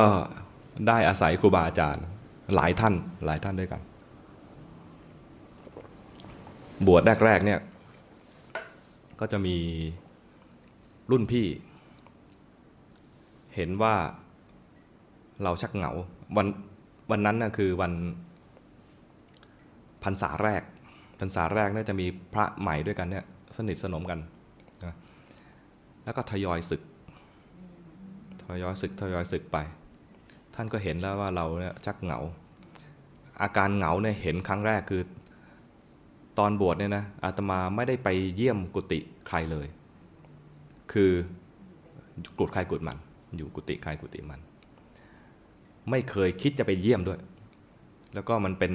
อะไรอะเป็นคำสอนของครูบาอาจารย์ว่า อย่าไปคลุกคลีกัน ก็พอ พอเพื่อนศึกไป กุฏิก็ว่าง ก็เป็นโอกาสของเราที่จะเดินเที่ยววัด ก็เดินเดินดูตามกุฏิตามเชิงเขานะไปถึงกุฏิหนึ่ง รู้สึกเหงาขึ้นมาจับใจเลย เหงาถึงกุฏินี้นึงเหงาขึ้นมาเลย มาเข้าใจทีหลังประเมินเอาเองว่า พลังงานเหงานั้นคงสะสมอยู่ตรงนั้นมานานมากพอลงไปถึงแล้วเหงาขึ้นมาทันทีเลย มามามาประเมินเอาเองทีหลังนะ องค์นั้นน่ะคงนั่งเหงามาอย่างน้อยๆครึ่งพรรษา เจ้าของกุฏินั่นน่ะคงจะนั่งสังเกตดูว่าไปวัดครูบาอาจารย์นะเราจะรู้ตื่นเบิกบาน เพราะว่าเขาที่นั่นน่ะสะสมสติเอาไว้เยอะ มีคนไปเจริญสติเอาไว้เยอะ ไปวัดครูบาอาจารย์บางท่านนะแล้วรู้สึกเย็นเลยเพราะท่านแผ่เมตตาเอาไว้ใช่ไหม ไม่ใช่ว่าเข้าไปแล้วเหงาจังเลยแสดงว่ามีพลังงานเหงาเยอะ โยมมาบ้านนี้รู้สึกยังไงบ้างพูดในใจพอ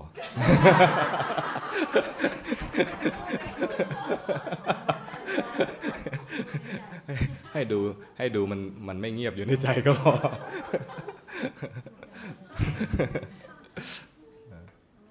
เรียกว่ามันมันสั่งสมพลังงานเอาไว้เหมือนอย่างที่ครูบาอาจารย์เล่าว่าตอนที่ท่านก่อนจะบวชเนี่ยไปไปเยี่ยมไม่ใช่ไปเยี่ยมไปห้างสรรพสินค้าเนี่ยมันรู้สึกว่าอะไรอะพลังฟุ้งซ่านเยอะมาก เหมือนเหมือนคนฟุ้งซ่าน อยู่ตรงนั้นมากมันก็มี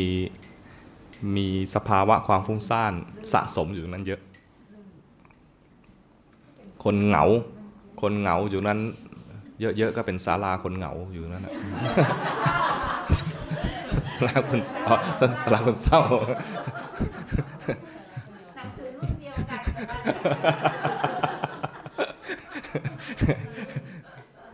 เคยอ่านไหมศาลาคนเศร้าไม่เคยคนละคนละรุ่นคนละรุ่นเนี่ยต้องโยมแก้วเนี่ยโอเคโยมโยมอยู่รุ่นเดียวกันเนาะอ่าศาลาคนเศร้า รู้จักแต่ไม่คิดอ่าน ไม่เคยอ่าน ไม่เคยอ่านอาตมาไม่อ่าน อ่านทำไมวะอ่านทำไมอ่านเคยไปดูหนังเรื่องหนึ่งนะ แล้วรู้สึกว่ากูมาดูทำไมวะเนี่ย คือหนังมันอยู่ในหมวดของบันเทิง แต่มันหนังเศร้าอะไปดูทำไมอะวันนี้วันนี้เรามาเสียตังค์เพื่อมาเศร้าอไม่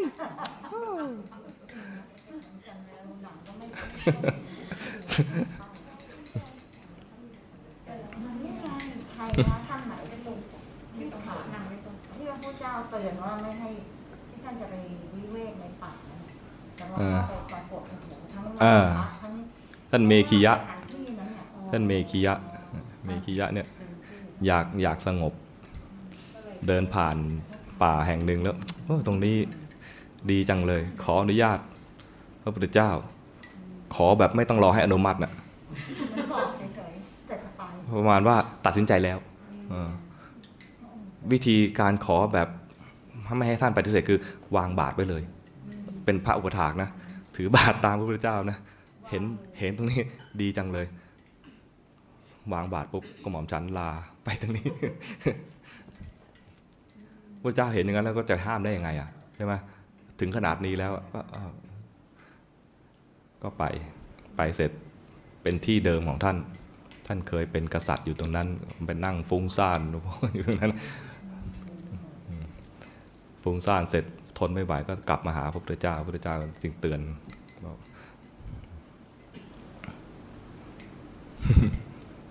เป็นอะไรไอ้ตรงนั้นมันอาจจะเป็น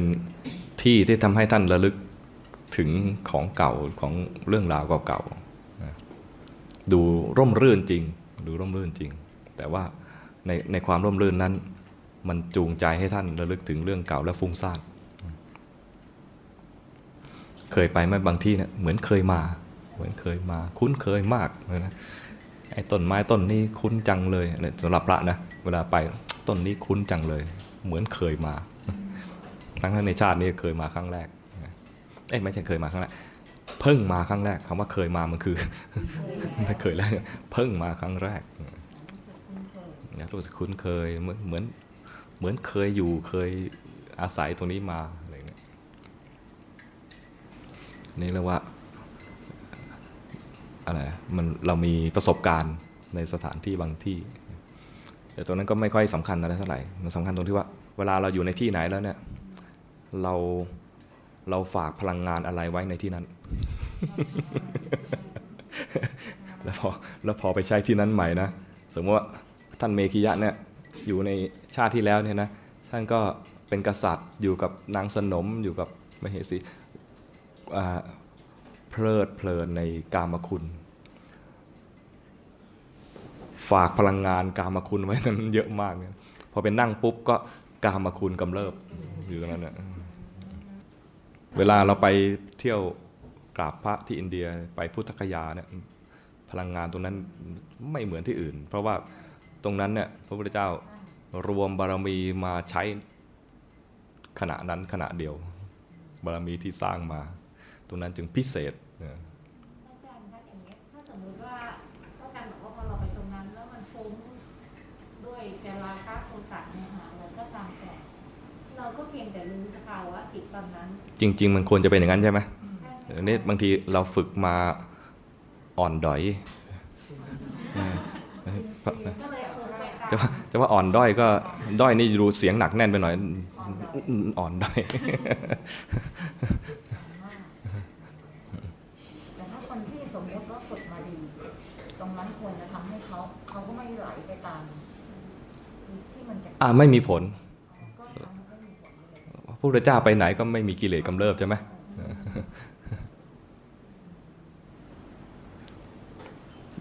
แถมยังเอาเอามาสอนพระสอนโยมได้ด้วย ตรงนี้เคยมีอย่างนี้นี้เกิดขึ้น ตรงนี้เคยมีอย่างนี้เกิดขึ้นแต่ท่านก็ไม่ได้มีอารมณ์ฟุ้งไปกับอ้าวไม่ฟุ้งแล้วเพราะฟุ้งเป็นกิเลสใช่ไหม ถ้าอย่างนั้นถามคำถามพระอาจารย์ที่พระอาจารย์บอกว่าพวกเราปฏิบัติกันมาตั้งนานแต่ไม่มีใครบรรลุหรือว่าได้ความหลุดพ้นเนี่ยทำยังไงที่เราคือตามตามตามความคิดของโยมโยมคิดว่ามันเหมือนเรายังไม่รู้จักทางของเราที่แท้จริงเลยอะว่าเอ้ยเราทำอย่างนี้แล้วมันใช่ทำอย่างนี้แล้วมันใช่ เราก็เลยสเปะสปะบางทีเราก็ดูจิตบางทีเราก็ดูกายบางทีเราก็เอ่อคือมันเหมือนกับ เราไม่ได้เดินบนทางเดิมอะค่ะเราก็เลยแบบไปซ้ายไปขวาไปซ้ายค่ะมันลืมวนไปวนมเขาเรียกว่ายังไม่แม่นหลัก ยังไม่แม่นหลักทีนี้ทำยังไงจะให้เราแม่นในหลักการหลักการ ของการปฏิบัติเนี่ยนะ จริง ๆ มันอยู่ในเรื่องที่สองคือจิตสิกขา ในจิตติสิกขาเนี่ยก็คือมาศึกษาเรื่องจิต ศึกษาเรื่องจิตเนี่ยก็คือมาดูว่าจิตมันทำงานยังไง จะเห็นจิตทำงานยังไงเนี่ยไม่ใช่อยู่ๆจะไปดูจิต ก็หาอะไรมาเป็นเครื่องเทียบสักนิดหนึ่งโดยมากก็จะใช้กาย เพื่อไม่ให้มันอะไรอะ มันส่งออกไปข้างนอก ก็ดูเอากายเนี่ยเป็นเครื่องเทียบ ก็กลายเป็นว่ามีดูลมหายใจลมหายใจก็มีหลายที่นะทั้งที่หายใจครั้งเดียวเนี่ยนะมันคือมีจุดสังเกตหลายที่ดูลมที่ปลายจมูกบ้างที่ท้องบ้างก็ได้ ทีนี้ ขอให้มันเป็นกายก็แล้วกันมีมีกายที่กำลังหายใจเนี่ยเป็นเครื่องเทียบเป็นที่อยู่ไปก่อน อาตมาจะใช้บางทีใช้คำว่าจุดตั้งต้น เป็นจุดตั้งต้น หมายความว่ามันยังไม่ใช่ปลายทาง ไม่ใช่จุดหมาย เป็นเครื่องย้ำว่าเป็นจุดตั้งต้นนะ เพราะว่าถ้าเป็นจุดหมายแล้วเนี่ย ถ้าเผลอไปจะไม่ยอมจะรีบกลับมา กลายเป็นว่าไอเนี้ยกลายเป็นจุดหมายของการปฏิบัติคือให้จิตอยู่กับตรงนี้ไม่ใช่ ไม่ใช่อย่างนั้น จิตอยู่ตรงนี้เป็นเพียงเพียงแค่จุดตั้งต้น เพื่อจะเรียนรู้ว่าจิตทำงานยังไง ก็คือให้จิตมันอยู่กับลมหายใจสักที่หนึ่งนะมารู้ตรงนี้ก่อน ตอนอยู่กับตรงเนี้ยจะอยู่ได้นานแค่ไหนก็เท่ากับว่าทำสมถกรรมฐานได้นานเท่านั้น กลับมาการมีอยู่การมีลมหายใจเป็นเครื่องรู้เนี่ยนะเป็นที่อยู่เนี่ย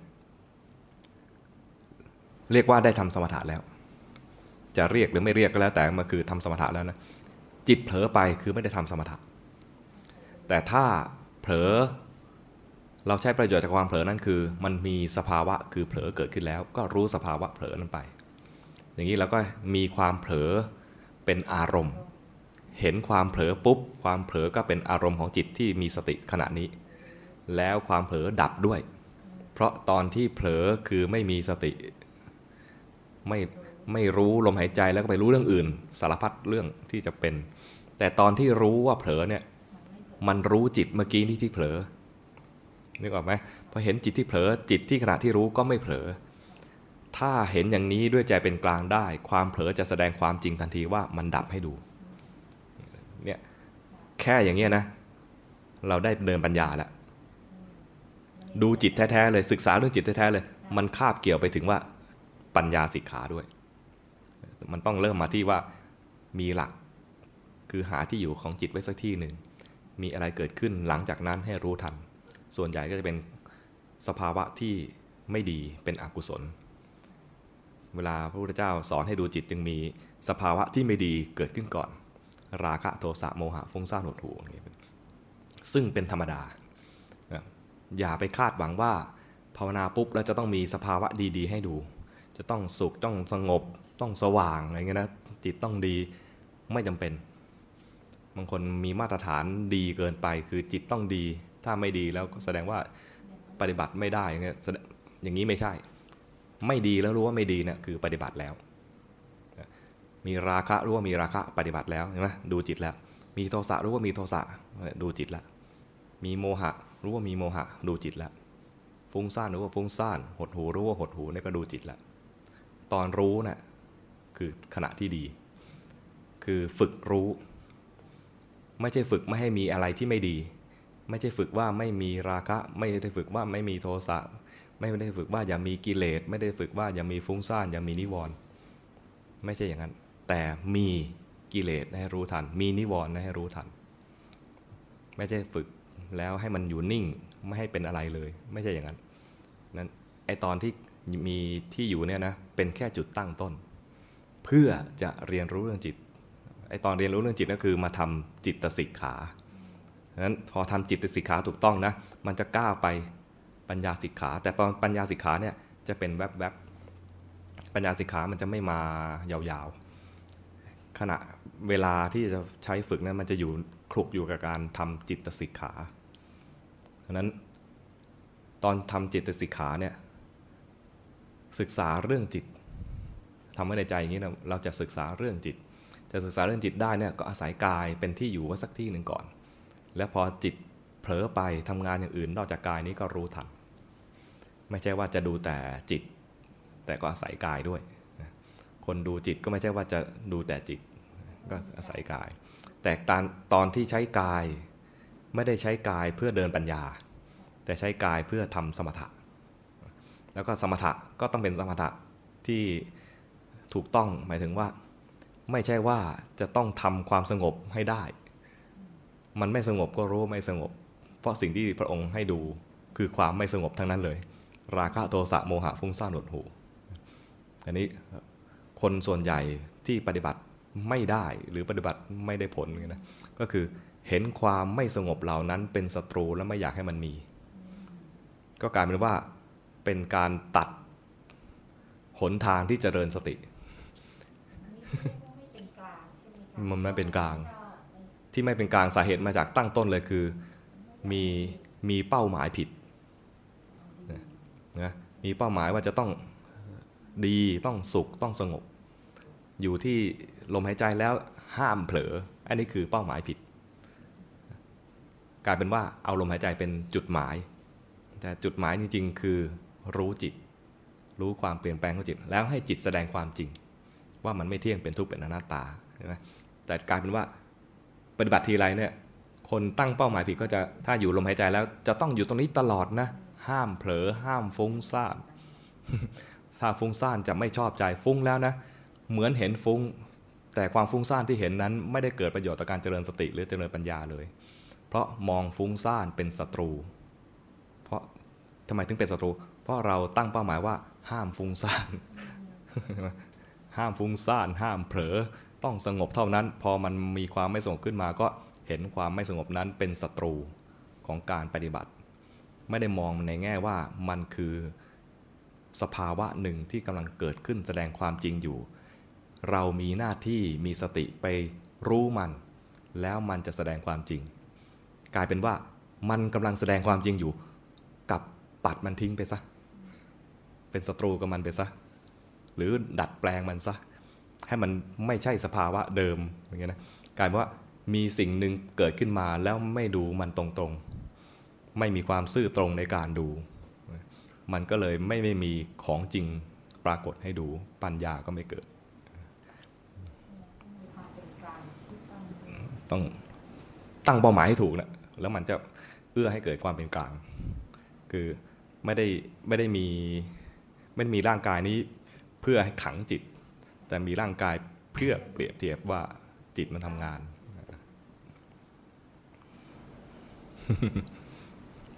งั้นการตีความข้อที่สองคือจิตสิกขาเนี่ยสำคัญตรงนี้เห็นไหมจิตสิกขาคือศึกษาเรื่องจิต ไม่ใช่บังคับจิต ไม่ใช่กดข่มจิต ไม่ใช่เลือกว่าฉันอยู่ตรงนี้แล้วมันต้องอยู่ตรงนี้นานๆ ไม่ใช่ แต่มีพุทโธเอาไว้เพื่อเรียนรู้จิต มีลมหายใจไว้เพียงเพียงเพียงเพื่อเรียนรู้จิต เรียนรู้จิตเนี่ยต้องจิตสิกขาเนี่ยแปลว่า ศึกษาเรื่องจิตเรียนรู้จิต เรียนรู้จิตไม่ใช่บังคับจิต ไม่ใช่กดข่มจิต ไม่ใช่ดัดแปลงจิต จิตทำงานยังไงก็รู้ทันมันนะไม่ว่าจะเป็นจริตแบบไหน ไม่ว่าจะเป็นจริตแบบไหนนะจะเป็นจริตแบบ ตัณหาจริตหรือทิฏฐิจริตมันก็คือต้องมาทำจิตสิกขาด้วยกันทั้งหมดนั้นถ้าทำถ้าเป็นตัณหาจริต แต่คลุกอยู่กับการทำบังคับจิตก็ไม่ได้ มันก็ได้แค่เเหมือนมีอะไรเหมือนมีอารัมมณูปนิชานเหมือนทำฌานได้ แต่ก็ไม่ได้เอาฌานนั้นมาประโยชน์ต่อทำประโยชน์ต่อในการที่ว่าศึกษาเรื่องจิตเลย หรือแม้จะเป็นทิฏฐิจริต แต่ไม่ได้มุ่งศึกษาเรื่องจิตนะนะอันนี้ยิ่งน่าสงสารเลย คือทำฌานก็ไม่ได้ ดูจิตก็ไม่เป็น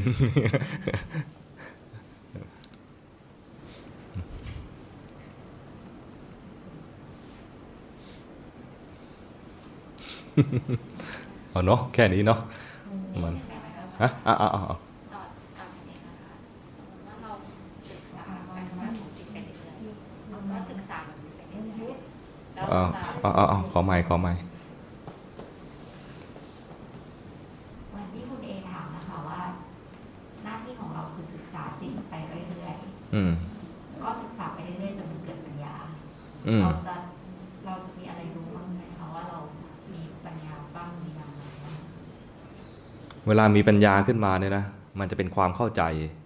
ตอนตอนปัญญาเกิดเนี่ย มันไม่มีคำอธิบาย ตอนมีความเข้าใจเลยขึ้นมาเนี่ยนะ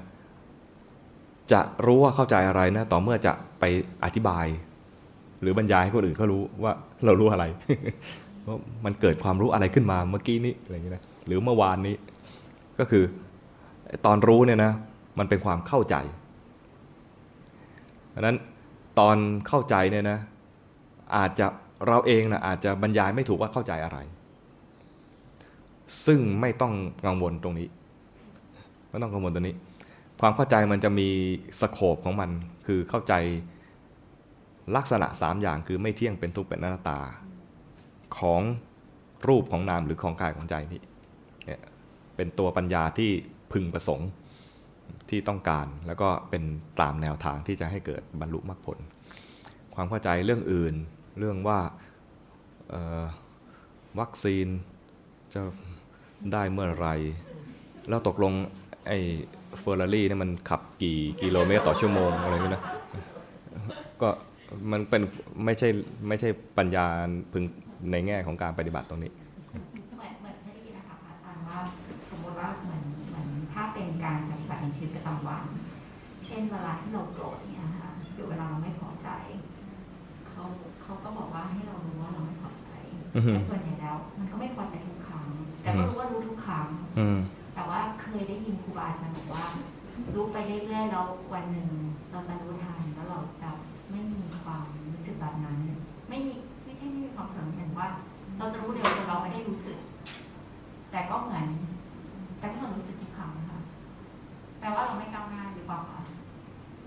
เฮ้ยไปคำถามใหม่ว่าเดี๋ยวไปเอาใหม่ดิเขาเป็นคนอย่างนี้ยค่ะอาจารย์เขาจะพูดอะไรเขาจะพูด อะไรตั้งใจฟังอาตมามีปัญหากับปัญหาที่โยมถามปัญหาเมื่อกี้นี้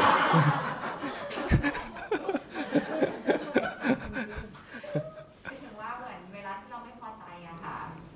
เหมือนครูบาอาจารย์เคยบอกว่าให้เราฝึก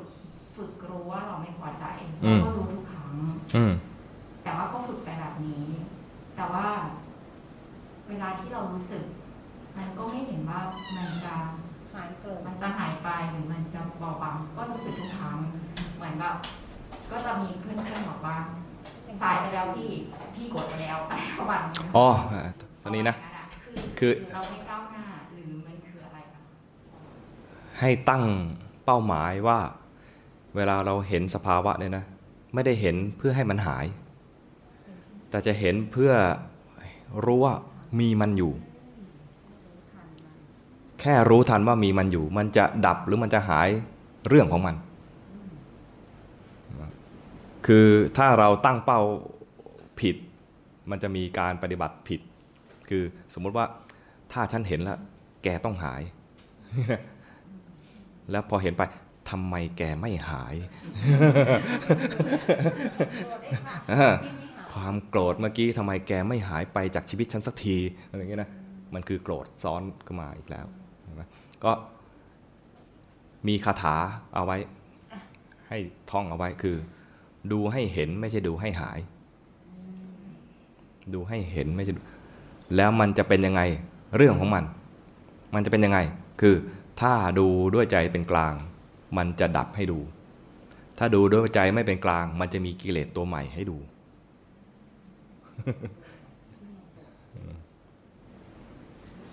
แล้วเรื่องเดิมป่ะ ฮะ หมายถึงเรื่องเดิมด้วยหรือเปล่าเขาก็กดอย่างเดิมคนเดิมหรือว่าเปลี่ยนเรื่องไปเรื่อยๆ เฮ้ยอย่าไปถามลึกขนาดนั้น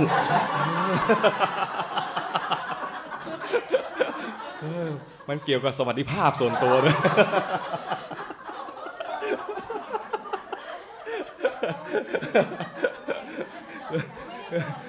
เขารู้สึกไม่ปลอดภัยที่จะตอบไม่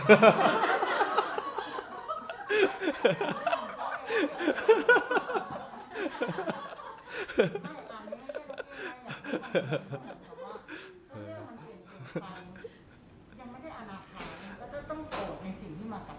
ธรรมดาธรรมดาก็เลยงงๆว่าที่เขาเป็นอย่างนี้เพราะเขารู้สึกว่าเขาไม่ดีขึ้นในในสิ่งเดิมไหมในเรื่องนี้อือฮึก็ยังเป็นอีกยังเป็นอีกหรือเปล่าเออสงสัยตรงนั้นเหมือนมีคนบอกว่าถ้าดูเห็นแล้วมันจะไม่เกิดขึ้นอย่างเงี้ยค่ะเหมือนเราจะรู้ทันแบบว่าจะรู้ทันความโกรธนั้นแล้วมันก็จะไงไม่เกิดก็เป็นอนาคารสิ่งที่เห็นก็ไม่เป็น สมมติสมัยก่อนถ้าใครมาทำอย่างเนี้ยอย่างเนี้ยต้องโกรธสมมตินะคะอืมพอเรารู้ทันเขาทำอย่างนี้แล้วเราขำครั้งแรกมันเป็นขำแบบเฮ้ยทำไมไม่โกรธวะมันมันมันมีปัจจัยหลายอย่างนะโกรธเนี่ยนะ เรื่องโกรธเนี่ย ถ้าเราเข้าใจ ว่าทำไมเขาทำอย่างนี้นะก็จะหายโกรธ ถ้าเราเข้าใจนะ มันจะเกิดการความเห็นอกเห็นใจหรือว่าความกรุณา เกิดขึ้นมาแทน จากแทนที่จะเป็นโทสะหรืออาจจะเกิดเมตตาตนเองสงสารตนเองขึ้นมา มันมีหลายมุมมอง ที่จะทำให้ความโกรธทำให้สิ่งที่เคยทำให้โกรธแล้วมันไม่โกรธมันมีมุมมองหลายมุมมอง ซึ่งถ้ายังเป็นปุถุชนก็ไอ้มุมมองเหล่านั้นเนี่ยก็ไม่ยั่งยืนเท่าไหร่หรอก เพราะว่าไอ้ที่เข้าใจเนี่ยนะ บางทีก็กูไม่เข้าใจมึงทำไมมึงทำอย่างนี้ทำไมเป็นคนอย่างนี้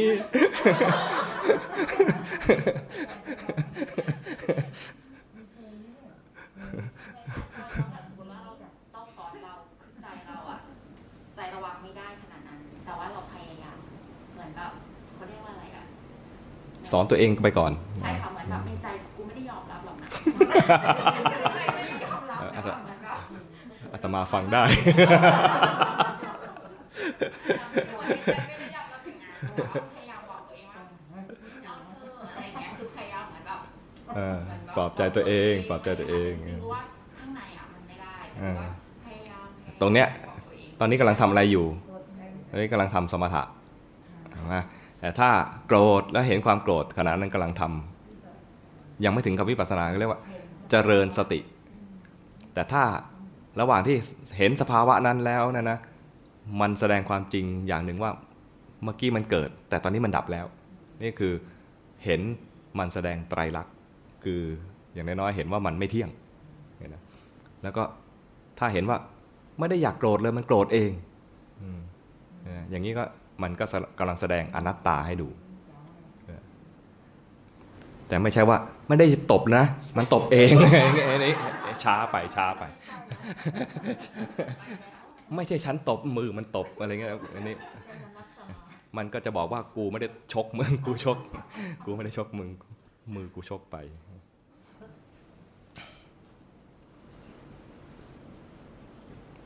คือทุกเหตุการณ์เนี่ยถ้าเรามองอย่างประเมินเป็นสถานการณ์ เป็นสภาวะมันก็จะมีประโยชน์กับเรา อย่างน้อยๆได้เห็นสภาวะ ทั้งๆที่สภาวะนั้นไม่ดี เห็นโกรธเกิดขึ้นโกรธดีไหมไม่ดี แต่เห็นปุ๊บมันจะแสดงความจริงให้ดูทันทีนั้นสิ่งที่ไม่ดีอย่าเพิ่งรีบปฏิเสธให้ให้รู้ไปตรงๆ แล้วโดยสถิติโดยสถิตินะคนที่บรรลุธรรมเนี่ยมักจะเห็นสภาวะที่ไม่ดี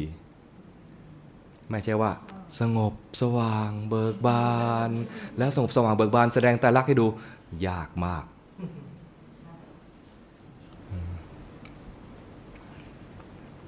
ไอ้ไม่ดีเนี่ยกิเลสเนี่ยนะ จะแสดงไตรลักได้ง่ายมาก เพราะว่าทันทีที่รู้มันจะดับทันทีเลย เพราะรู้เป็นกุศล ไอ้กิเลสต่างๆ เป็นอกุศลพอรู้กิเลสเนี่ยกิเลสจะดับทันที เพราะนั้นอย่าไป อย่าไปตั้งอย่าไปตั้งแง่ว่ากิเลสนี่ไม่ดีไม่อยากให้มันเกิด อย่าไปตั้งอย่าไปตั้งแง่ขนาดนั้น ดูให้เห็น ไม่ใช่ดูให้หายท่องเอาไว้ท่องเอาไว้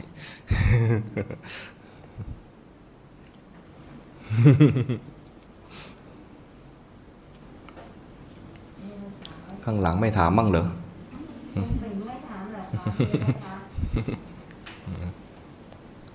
เจ้าของบ้านไม่ดุหรอก